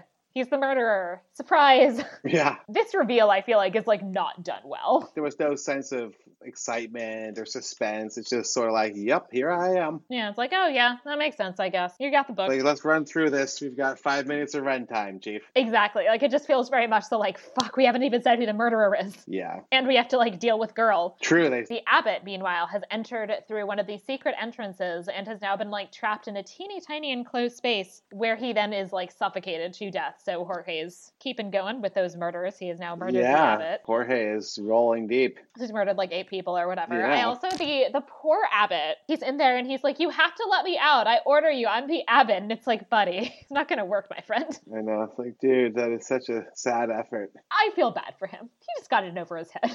Yeah, definitely. So then there's this awkward thing where they're like, no, the apocalypse stuff was like just a red herring, and like Malachi just like murdered people because he was gay, basically. Which, like, I don't think is quite how they settled on it in the book. No, that, that was not how they did it in the book at all. essentially, essentially in the book, what what it turns out to be is that you know that this whole debate over the over whether Christ laughed was like really, really, really central to right. people working in the library, and Jorge had brought back the lost book of Aristotle's second book of Poetics, which was in history, it's never been discovered if it existed, right, right. or whatever. But um, yeah. and the, the the conceit of the story is that Jorge found the only copy known in Christendom, and it's hidden in the bowels of this library. And Jorge yeah. is terrified that if anyone discovers it, then it will undermine the seriousness of Christ's message because, you know, as John Chrysostom said, Christ never laughed, right? Right. So this is going back to again. That's why the debate about whether Christ laughed yeah. is central, exactly, fact, to the story. Yeah. And the fact that like this is Jorge's opinion about this is that no, Christ never laughed, and this matters, is why he's like murdered seven people. Right. If I'm not mistaken, the only person that, that Malachi kills in the book is Severinus, right? The the yeah. um, the herbalist. Yeah, in order to try and get the book back. Exactly. So all the people that were poisoned, we find out, are poisoned by the book itself essentially that the uh, the poison has been rubbed onto the pages of the book and because it's like because the pages are very thin and kind of stick to each other you kind of have to like turn the pages by licking your finger and then touching a page and then licking your finger and turning the right. next page and so on. And so because of this you then if you're reading the book you ingest the poison. Right. So essentially it's a kind of foolproof way basically to kill anyone who actually reads this dangerous book. Exactly except for that william has gloves on right, except for William, who has gloves on. And I do also find it entertaining that then this kind of goes back to that Benno, poor Benno, he like wants to like, you know, be distant and like have all this stuff in the library, but he also has so little intellectual curiosity that he doesn't even like try to read the book. Right. I guess right. I guess maybe it's just because he doesn't know Greek. I don't know. Yeah, maybe so. He's like, ah, fuck it. I don't know. I don't I don't read Greek. I'm just not gonna worry about this. I'll find some other books. Right. So what's to me fascinating in the book in this scene is that we learn that essentially all of William's theories were complete nonsense essentially the, the, right. the, theories about the apocalypse and all of like all of his theories turn out to have been constellations of signs and symbols that William had created rationally, but that didn't reflect reality. And mm-hmm. essentially, William realizes that he entered the cent like the Finis Africae, the central you know sanctum of the library, because he really wanted to get in there, and it didn't right. necessarily have anything to do with the crime he created like the circumstances to get in there and he happened to solve the crime completely by accident. Right. And then i think his the way in which he's trying to solve the crime then also kind of puts jorge into the position where he then does end up ultimately meeting william and adso in the library in this particular fashion. And it's funny because in the book i think jorge is like well i've been waiting for you for quite some time. Yeah. right. Like i thought you were going to figure this out way yeah. sooner buddy. It's like dude what's wrong with you? Yeah. Jorge then consumes the pages of the book both uh, yes. uh, destroying the book and killing killing himself, but also there is a uh, a Adso's lantern falls and starts a fire, which right. is never good in a library. No. Meanwhile, Bernard Gui is in the middle of like burning the Occitan girl. Right. Anna manages to rescue her and then just immediately gets killed. so we do not pass the Ifft Decker test, everyone. Right. there was one named woman and she does not, or there were two, I guess also her mother. They did not make it. Right, yes. Remigio basically like lets himself burn to death after like trying to save some books. Poor Alinardo, our poor like monk who's like who's like musing about the apocalypse. This poor man just gets like gratuitously fucking like trampled by a horse while yelling about the apocalypse more. Right? I mean, he was crazy, but he was kind of a cute little old man. He's like, "Give me some chickpeas." I know it's like he's you know he seemed nice, and I think he's on the right side ultimately. And it's that the other kind of complicated part of it that they kind of half-heartedly explain in the show and do a better job of explaining in the book is uh, that it's essentially there are two different factions basically. It's the i guess mostly kind of i don't know german slash spanish faction that wants to keep the library closed off and have very kind of serious restrictions about who can enter the library and who can read what. And the Italians want there to be more of a kind of opening up of the library and for everyone to be able to access it freely. Right, but they also, but, but the Italians also just don't want a non-Italian to be in charge. that too, yeah. like, like, there's also just like the clear implication that like no foreigner will do. right, yeah, that's that's very much true. Yeah. Which you know, which you know, hey, based on like the example of Malachi, like I don't blame them for being like, nope, we're just done. We're just done with these Germans. If you're a 14th century Italian, most of the Germans you meet are probably they probably show up with you know pointy sticks and swords and things, and I, I right, know, I, yeah, I can see how they that they might not make a great impression. Right, you're not getting a good like idea of, of, of Germans. the library's mostly burned. They rescue like 12 books. Right. Like half the monks are dead, I guess. Bernard Gui's just like, fuck it, I'm leaving. Occitan girl, I don't know, runs off into the woods or whatever. I guess she's fine. Right. And Adso like goes off, uh, you know, kind of starts off with William, but then eventually, I guess, makes his way back to his abbey and Germany of Melk and muses that she was the love of my life and I never knew her name. And this is from the book, but I'm still like, Adso, just like go fuck yourself. Come on. She's not the goddamn love of your life. Yeah, I mean, I thought I don't remember that from the book. Maybe it wasn't there though. It wasn't as strongly. At least it wasn't as annoying. Uh, yeah, I don't know. Maybe maybe there's just something about how her whole character was dealt with that makes it even more annoying. Because in the book, she's burned. maybe it was that it was in the movie, not the book. They do that in the in the in the movie for sure. But in yeah. the book, remember he has the whole long disquisition about like searching for the fragments for years and then yeah. he ends then he ends with the, the the, the Latin poem about the rose. I, I, right. I, it's like it's almost like you know once he gets over the girl, he's like, well, books are better than women, right? I mean, that's kind of the implication throughout the book, right? Or at least, well, books are better than romantic relationships. Now that I'm old, I realize what a fool I was to be tempted by the flesh. Yes, William has like an interesting line about there being like different types of lust, and lust for knowledge and books being one of the types of lust. And right. Bernard Gui is like lust for his own perverted sense of justice or something like yeah. that. Right. I was just so annoyed by that line by this point. It was. But I'm like, yeah, you could have asked her her name so many times. You spent so much time with her. the the least creative mother guy in the world. The least like interest in his like romantic and sexual partner. Right? You, you can't even bother to figure out how to communicate enough to figure out what she calls herself. Like it is not that hard. You point at yourself and then you say Adso and then you point at her and you say like and, and you're like, hmm? Me, Tarzan, you know? Uh, right, exactly. That's like the basic thing. That's the Yeah. most. I feel like that's the easiest way, like thing to be able to communicate to a speaker of a foreign language. I mean, I guess that's what they say about you know, not being very street smart, you know? Right. Ugh.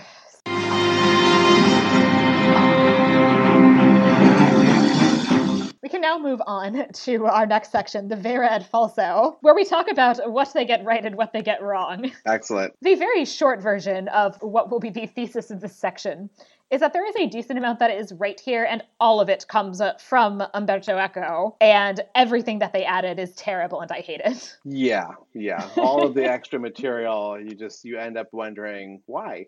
So some visuals, they show an astrolabe, and Yeah. uh, you know the kind of scientific instrument used to make astronomical measurements, which looks about correct and is described more or less accurately. Right? They refer to the medical school at Padua, which is real.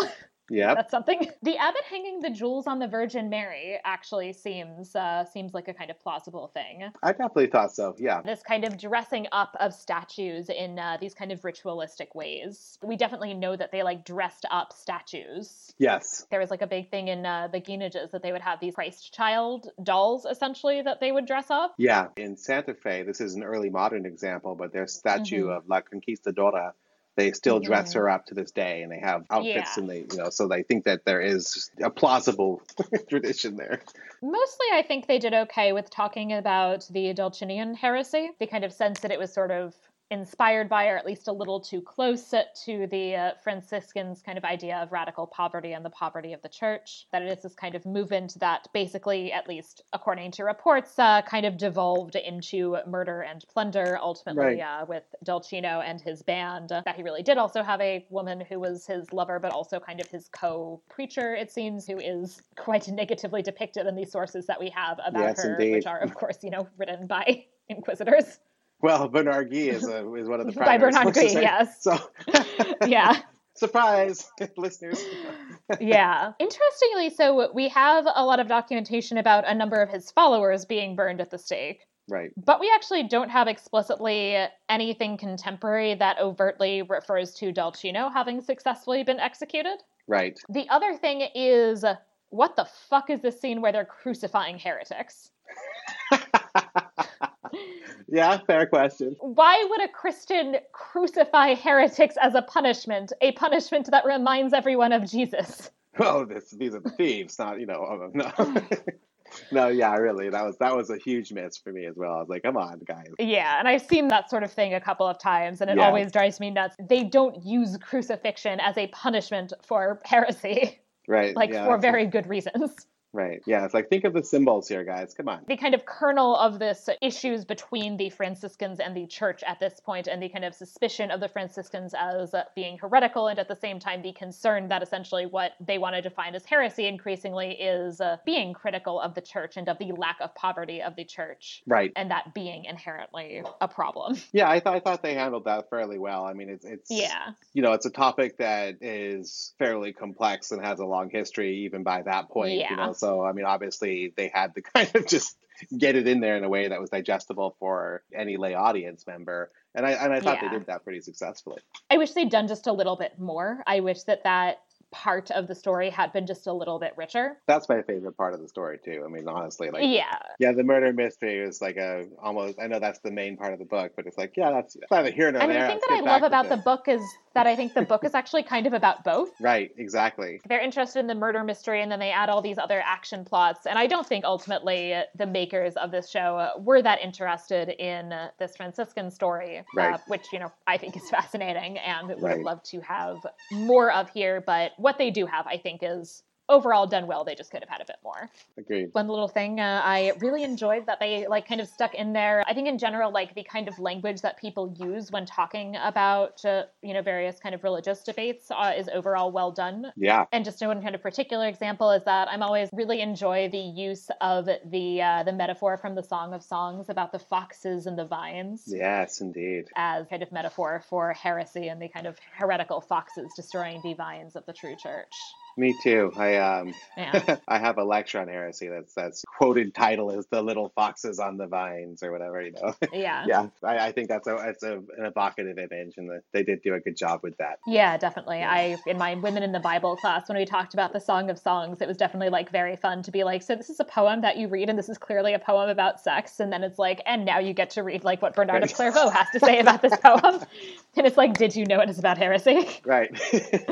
but it is a very evocative metaphor in that sense, yeah. Definitely. Then there are some things that are, I guess I would say, they get a little bit right, but don't quite hit. I don't want to defend Bernard Gui. Like, I think he's terrible. But I hate these efforts to kind of make someone, I don't know, sadistic in this very, like, there, there's, there's this very much, like, insistence that, like, if you're kind of killing somebody in this way, that, like, let's make them, like, sadistic and, like, sexually frustrated and, Right. like, consumed by these weirdly personal hatreds, as opposed to, as I think I was saying before, that I think what makes him so terrifying is that I think he comes off in his Inquisitor's manual as so clinical about everything. Yes, and I, I think that this idea that we have that people who do things that we consider to be wrong have to then have like these obvious personality defects.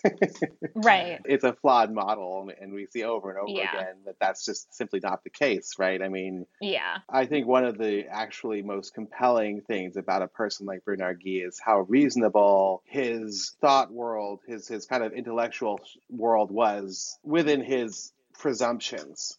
You know, it was like an, an internally coherent system of thought, and that's what made that kind of thinking so dangerous. It's like the a priori Yeah. assumptions create this necessity to exterminate difference, essentially, which is Yes. the problem Right. with, with yeah. purity with, purity test essentially right you know right. And in addition, I mean, I think there is this insistence that violence has to be irrational. right I think what's terrifying about violence, both in terms, you know, inquisitorial violence in the Middle Ages, uh, you know, the Nazi concentration camps, for example. Yeah. I mean, I think there is much to be said for thinking about the ways in which violence is rational and systematic and organized. that's right If we acknowledge the ways in which that is true, both in the past and today, we actually will have a better sense of how systemic violence works to oppress people. yeah And so it would be nice to acknowledge that and not pretend that violence is random and irrational always. yeah and that's one of the interesting things about the book is that you have this contrast between Bernard Gui, who's like this very dangerous figure, Mhm. and he brings violence with him by implication in the story, at least, and the Dolcinians, right, who are definitely Yeah. violent, and you know they're on opposite sides, and in fact, the Dolcinians are, in some sense, taking the idea of poverty to its logical extreme. killing of rich people and taking their right. stuff. You know, it's like, well, these people, you know, these people are not going to get up off of it.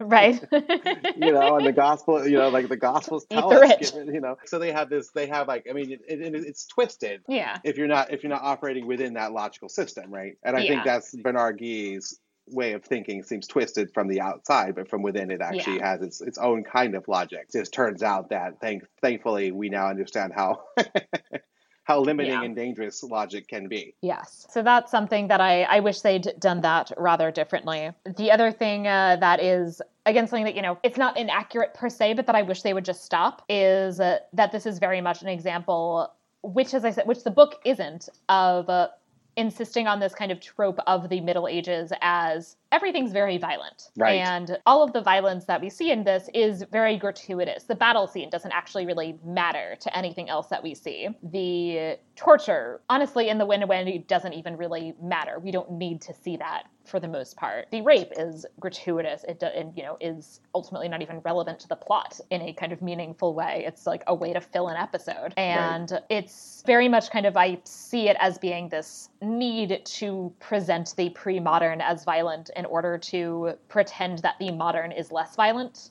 The yeah, well the Pinker approach. exactly, exactly. And that's how Pinker, to some extent, proves his argument is by exaggerating the violence of the past and de-emphasizing the violence of the present. Ignoring whole categories of modern violence. Well, I mean that, yeah, ignoring whole categories of violence in the present, and yeah. in the past, like relying on basically like a like coffee table book about the Inquisition as his main source. Yeah, like, yeah. it's a terrible book. Nobody read yeah. it. Right. I think that that is a unfortunately like very pervasive belief that like makes modern people feel better about themselves. Yes. And that medieval media is used to prove that point, to, like for modern people to prove that point to ourselves. And I wish we would stop. And I like that the book doesn't and the movie for that part like they don't do that i mean there are murders but the murders all like have a purpose right it's not gratuitous violence when you like find corpses, uh, some of which is you know unpleasant, but it doesn't feel the same way. That's right. Yeah. Then there's a couple of things that they obviously got wrong, like really wrong. Some of them are nitpicky because I like to like complain about art history. The Definitely. paintings look so 15th century to me. Yes, I agree. I think some of them might legit be like Fra Angelico copies. Okay. Um, that could be. Yeah. Century artist. Yeah, like a lot of the art is like too late, and I yes. was looking at that. Another like fun fact that I learned recently, actually, because uh, Ray Clemens, curator at the Beinecke at Yale, was actually here at Indiana to give a talk the other week, and just happened cool. to mention offhand the fact that illuminators only are working with one color at any given time because otherwise you're like mixing up all of these dyes and they dry up too fast. Ah, okay. Which totally makes sense. I just never thought about it before. Right. But that you would basically you would go through and do the whole book in one color and then you would go through and do a different and like do the next color and so on. Wow, okay. So since I've learned that fun fact recently, I'm now on the lookout for it and can say that uh, this was not done correctly that you clearly see the illuminators working with uh, a palette that has multiple color dyes on it. Right, okay. yeah. I also want to talk about Bernard Gui's weird little crosses. Okay, yes, yes. His like hurt, self-hurting kind of weird. There were practices of self-mortification. Scourging seems like it would have been more period appropriate, right? Yeah, exactly. So like people would scourge themselves. Hair shirts even. Ooh. Cutting teeny little crosses into your skin. I, I don't know where they got that from, and it's just right. a bizarre choice. And I wish they'd just like gone for some like nice standard scourging if they're gonna emphasize Bernard Gui as practicing self-mortification. Another thing that I have talked about so many times is please stop placing the early modern witch craze in the Middle Ages. Just right. everyone, please stop. That would be uh, just a bridge too far for for the modern imagination. So come on. yeah, and you know I've said this many times. The real like interest in witchcraft and anxiety about witchcraft begins in the 15th century and really kind of reaches its peak in the 16th and 17th. It's really an early modern phenomenon it's not a medieval phenomenon, and to the extent that it is, it's later medieval than this. Also, witches don't get burned; witches get hanged. Right. So you know who does get burned are heretics. Heretic, yeah. And in the book, I believe she's accused of heresy. Yes. So it makes sense. Yeah. I sometimes wonder what the non-historian or non like enthusiast of history, like whether they how they conceive of like the early modern period because it seems like a very like you know just from a lay perspective they probably are like you know well everything before 1776 is roughly the middle ages right? I mean like i don't know i just wonder sometimes how people periodize. Oh, right. Like i guess the renaissance slides in there somewhere you know Shakespeare. Yeah, I mean, sometimes I do think that it is that like the Renaissance is like marketing campaign of like we're yes. like better than the dumb last thousand years. Well, it's like a bunch of Italian misogynists, you know, right? Basically, exactly, in the beginning. Yeah. I mean, in the beginning, I mean, that's my take on it anyway. Like, well, yeah. look how perfect the male form is. Women suck. You know, I mean, that's like the new mm-hmm. narrative of the Renaissance. Joining old narratives about how women suck, of course, you know, but right, right. And then you know that also like in terms of literature that they're like this like oh we're going to like go back to like the Greco like Greco-Roman antiquity, yeah. and like we're going to pretend that we've discovered all these books that people have been reading for like 200 years, and that's only in the West. It's been like a thousand years in the East. And yeah, gee. You know, and then you have things like Stephen Greenblatt's uh, book on uh, on the like discovery of Lucretius's De Natura. Right. He makes the claim that like this discovery like ended religious intolerance in the, during the Renaissance, and it's like, have you seen the Renaissance? It's arguably a period in which things certainly got worse for Jews. There's you know the witch craze, and then there's the fact that most of the early modern period was marked by explicitly religious wars between yeah. Catholics and Protestants. The idea idea that medieval people were completely unaware of the De Natura is complete nonsense. Yeah. Also, yeah. I mean, but you know, yeah, whatever. I, I suppose yeah. I suppose if you make a, a, bold enough claim and you're a famous scholar, apparently you could, uh, you know, what, what what award did we win for that book? Oh, Several, oh, I, don't, I, don't know, many awards. It was amazing. I was so I was, angry. I was so so impressed that people continue to just you know treat the Middle Ages as an interregnum. Yep, I didn't read the actual book, but I read the like mini version of the book that he did as a New Yorker article. And if I had not been reading it on a Kindle, I would have thrown it across the room. Um,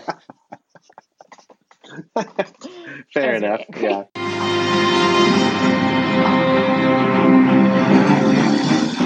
And then, of course, all the way back to the beginning, there is the lovely line Ludwig of Bavaria declared the separation between politics and religion. Oh, so, in yeah. addition to the fact that no one did that in the Middle Ages, no one, specifically Ludwig of Bavaria, didn't. So, that should lead into our next segment, Historia et Veritas, where we focus on a real historical figure or event or phenomenon. And you, as one of the world's leading experts on Ludwig of Bavaria, can talk about him and how he didn't do that. Well, fantastic. Understanding that my enthusiasm for this subject is not matched by probably more than two other people on the planet.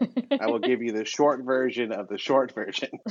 and so, what I'll say then is that the conflict between Ludwig of Bavaria, who is at this point in time the king of the Romans is, is his title. Mm-hmm. And that essentially is the intermediary step on the way to being a, a chosen or crowned Holy Roman Emperor right? So he's been elected as king of the Romans by the elector princes of the Holy Roman Empire. And essentially, what happens is that John the 22nd is elected as Pope two years later. Well, they don't get along. What happens is that John the 22nd becomes Pope in Avignon because, of course, Italy is very turbulent in, in the 13th mm-hmm. century and it becomes impossible for the papacy to, to stay secure in Rome all throughout the mm-hmm. 13th century they're going to Viterbo or, or you know or traveling itinerantly around Italy or whatever. Finally mm-hmm. they go to Avignon. Thanks to some active intervention on the part of the King of France. Yeah, this is you know and essentially John the 22nd though he becomes pope and decides well I want to reclaim Italy for the papacy.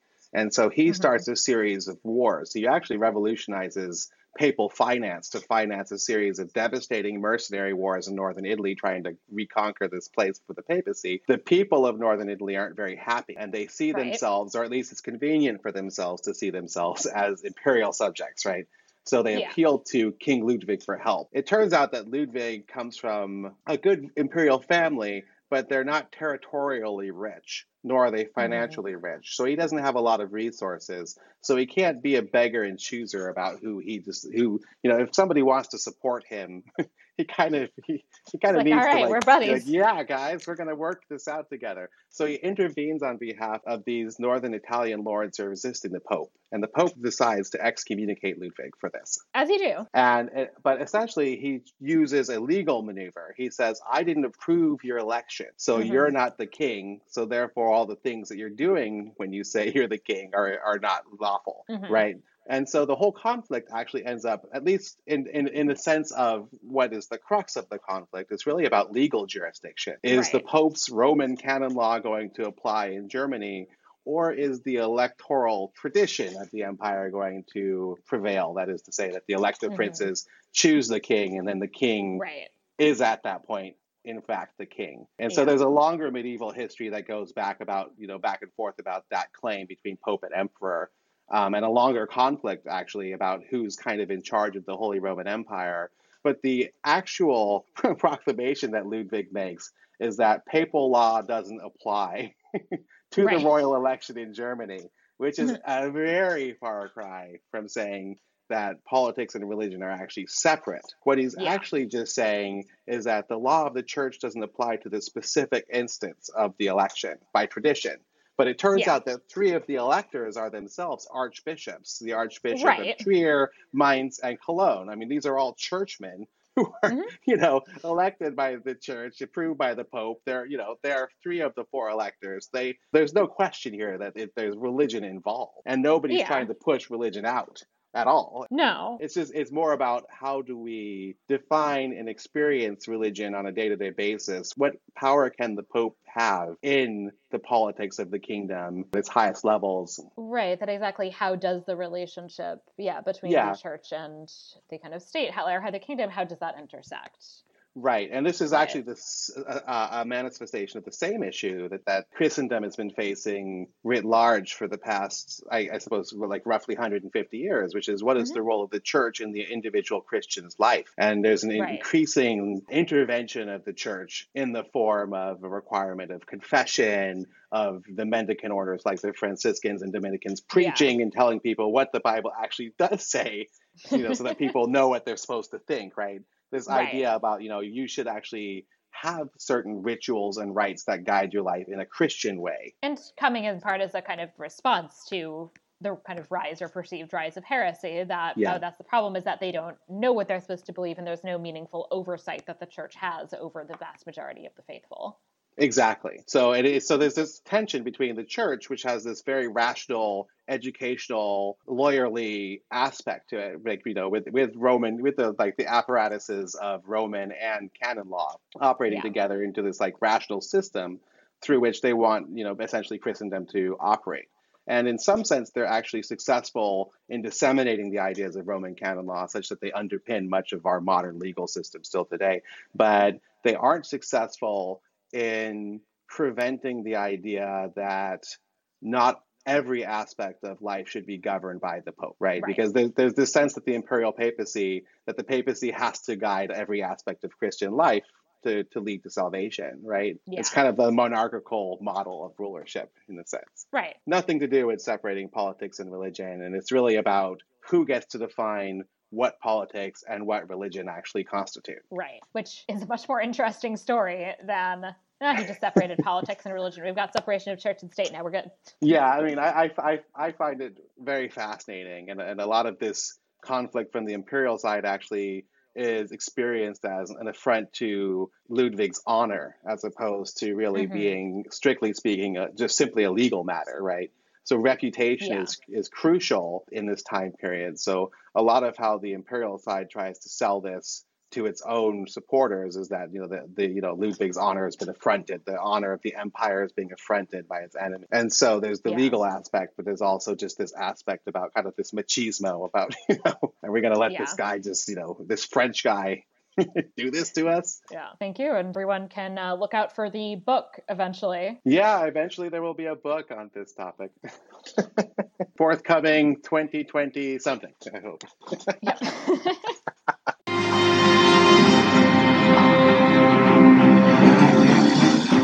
For our next section, Fabula Nostra, we talk about essentially alternative versions of this that we might want to come up with. Often we do casting, I had a week and did not come up with casting. I'm going to be honest. Oh man, casting. I don't know. So I'm actually just going to be very brief on my front and just say that we medievalists are like the like 12 people in the world who really want a series that actually is really, I think, delving into this conflict between the Franciscans and the Church in this period.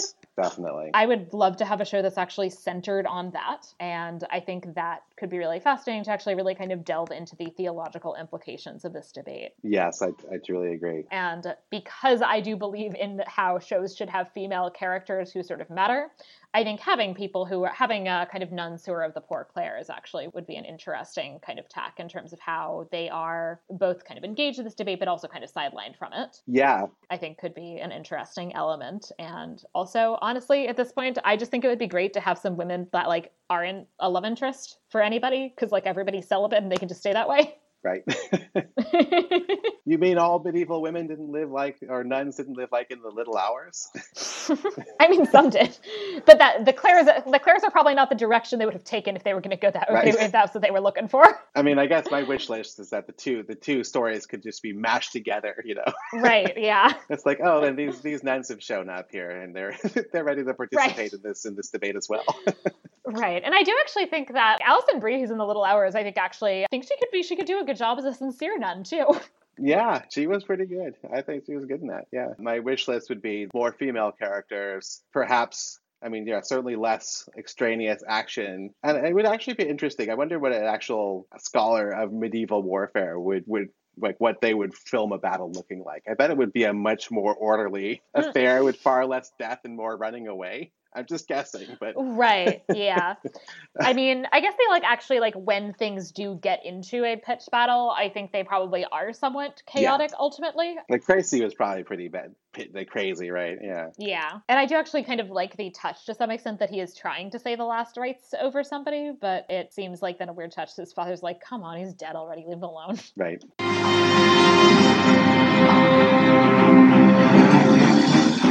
Our final main section, enumeratio, is where we rate this on a scale of one to five based on essentially whatever criteria we decide you decide that you would like to base this on. Um, we can okay. each have our own ratings. What would you give this on a scale of one to five? I have like a cheater scale because it's like okay. I want to i want to like give it a five to start with because yeah. it tries so hard and it does so much well and it's like mm-hmm. John Turturro does a great job. But then I have to lower it a full like three notches immediately because basically Yeah. I'm sorry, it's like so you guys know that there are no women and that this is a problem. Like the one right. female character has no name. So you introduce a female character, but she's totally gratuitous to the plot. And if you had not had her in there at all, actually nothing would have changed otherwise in the entire rest of the show really. I mean am i wrong? And so to me that lowers it a lot you know just it, it really does because i feel like yeah. it's a distraction and it's almost an insult to us as viewers is that we can't handle a more like i guess sophisticated uh, you know that we just need some swords and stuff. You know and then in addition it's like adding insult to injury that then they also have to kill her. Yes and, and then she died like she literally it's like she never existed. Oh. exactly. Yeah. Like she could have just like helped nameless woman who they could have just given a name. It's fine. They could have helped her escape and gone off together, and then at least she would have mattered for something. Like I, thought they would. I thought they were going to go off together. You know, and then yeah. when she died, it was like, oh man, come on. Yeah.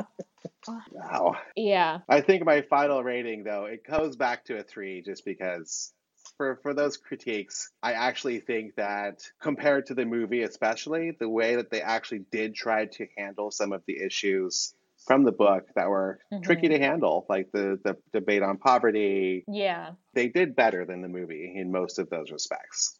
And mm-hmm. so I have to give a little respect to the team for at least trying.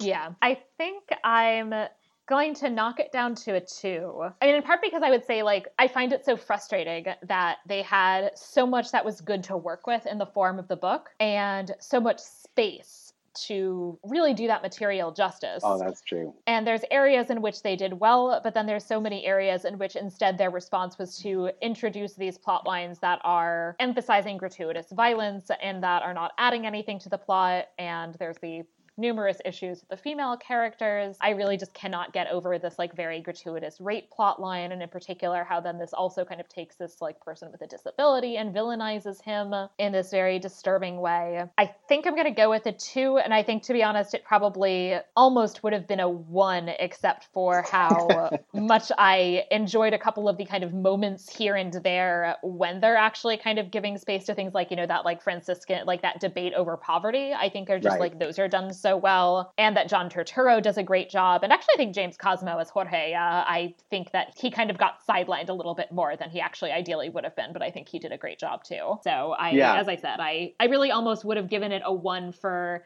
not doing a good enough job of adapting its actually like fantastic source material. Right. And I mean, fair. basically, like for having taken something that would have been a five and bringing the level down, I think that like yeah, because of that, I almost would have given it a one, but because of the few things that it does do so well, uh, the acting, I'll up it to a two.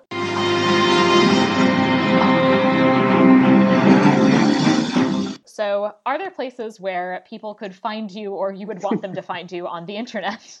Well, I, I, actually do need to create some sort of uh, internet presence. I don't really maintain one per se. I do have an Instagram page, Kevinismus78. Okay. Uh, if anyone wants to look at pictures of things like bread and skies. You have some flowers. And flowers, that's right. And yeah. mostly it's just the way that I find helps me to focus on, you know, on beauty when I'm walking around. And if you have enjoyed this podcast, please subscribe in your preferred podcatcher app And please rate and review us on Apple Podcasts. I will read five star reviews in future episodes. So here's an example of a recent one from Emmy Can't Be Miko. So it's, uh, the heading is Two of My Favorite Things History and Mostly Bad Movies. Okay, not every movie covered here is a bad movie, and some of the bad ones are firmly in the good bad camp, but enough are that this show really hits the spot if you enjoy bad movie discussion podcasts. Add an enthusiastic and authoritative discussion of real medieval history, and you have a podcast that is equal parts fun and informative